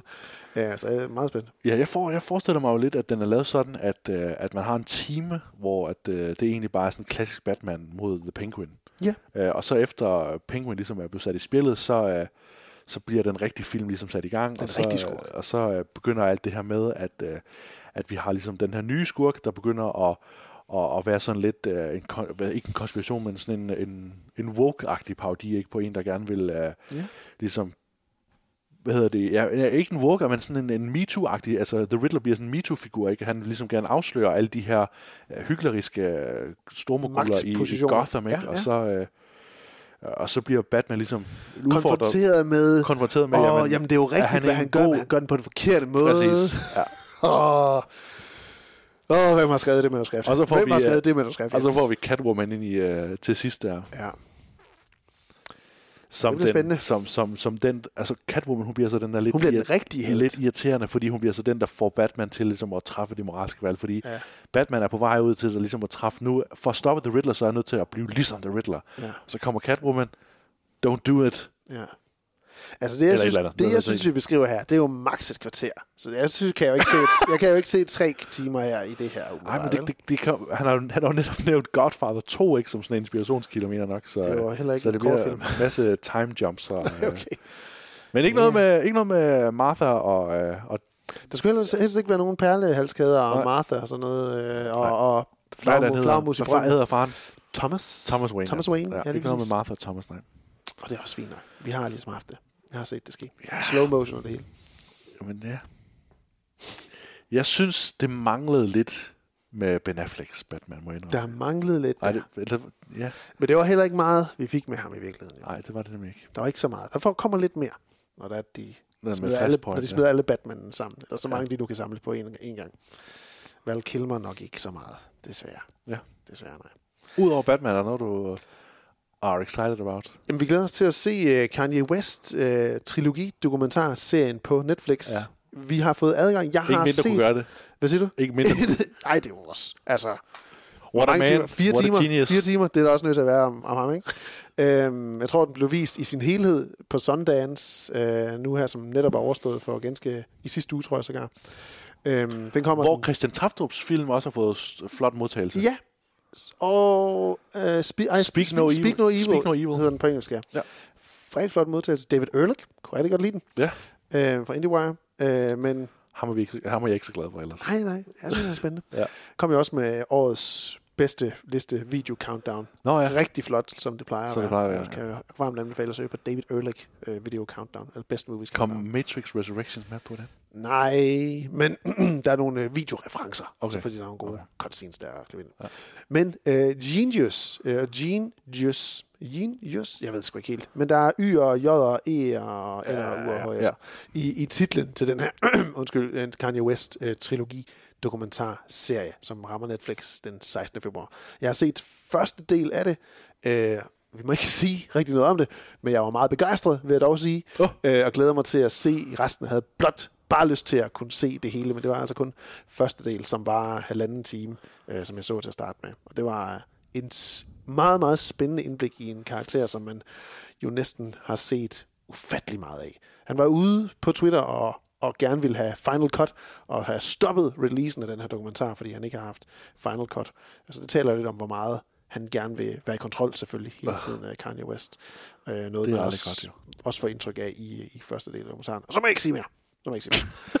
Men den kommer vi til at, den tænker jeg, vi kommer til at anmelde som, øh, som øh, de Kanye Wests interessenter, vi øh, er, har Ja, været har gennem været, tiden. ja. ja. Ja. vores ungdom. Er der noget andet, Jens, vi, øh, vi skal have fokus på? Altså, jeg glæder mig helt vildt meget til, at jeg snart må snakke om, øh, om Ben Stiller, der instruerer Adam Scott i, øh, i den her Mr. Robot-agtige øh, sci-fi-serie, der kommer på Apple TV+. Plus. Ja, det har du set. Uh, Severance. Severance. Ja. ja.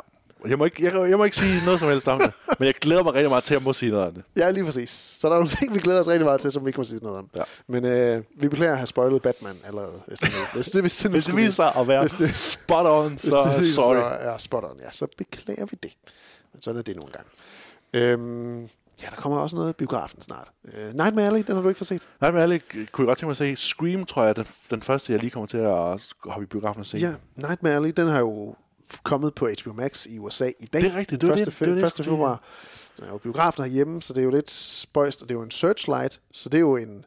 At den ender på HBO Max, det tror jeg er lidt en blanding af nogle rettigheder, der har ligesom været delt mellem 20th Century Fox, Fox og, øh, Fox og Disney og Warner Brothers. Fordi The Last Duel, den ligger også på HBO Max i USA, men den ligger jo på Disney Plus herhjemme. Øh, så it's crazy. Det er ikke til at forstå. Jeg er også nødt til at se The Book of Bob- Boba Fett, jo. Fordi de øh, genbesøger ligesom øh, podracer-scenen og sådan Ja, og skulle have lavet en, øh, en god episode, hvor man bare lige får The Mandalorian. Hvor det er bare den, Mandalorian den hedder bare The Mandalorian Returns. så spoil der, ligesom den fucking Jesse James uh, titel der. Den er ødelagt fra start af. Hvad fanden der kommer til at ske i den? Ja.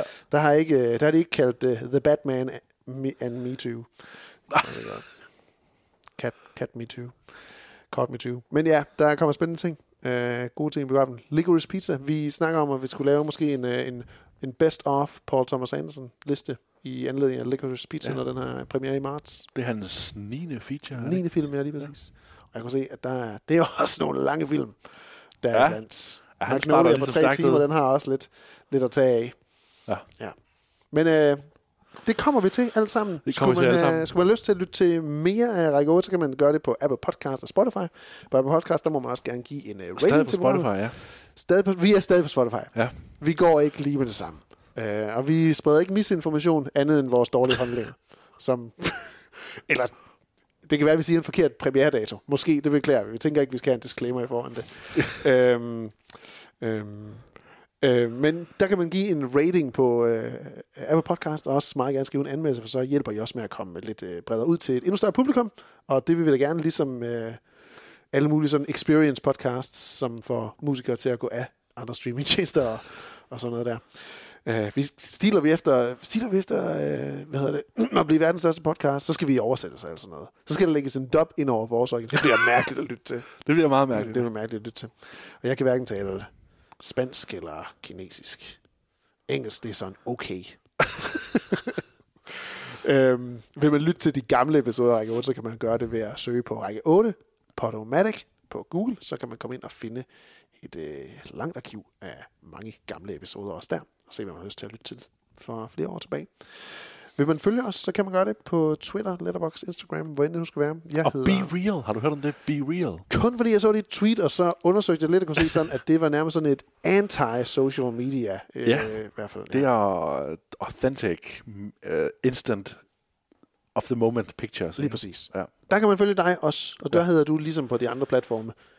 af Dripsy. Dripsy. Jeg er ikke kommet på Be Real endnu, men jeg øh, spiller, Word- snart. men jeg spiller Wordle. jeg Wordle. spiller Wordle.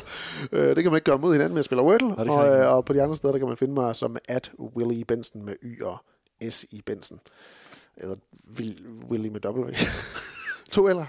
Nu har jeg fået sagt det hele, tror jeg. Jeg så er det hele, ja. Øhm, E B-E-N-S-E-N. Ja, åh, det skal jeg tatoveres. Nej, det skal jeg ikke tatoveres. Nej. Nå, men tak for nu.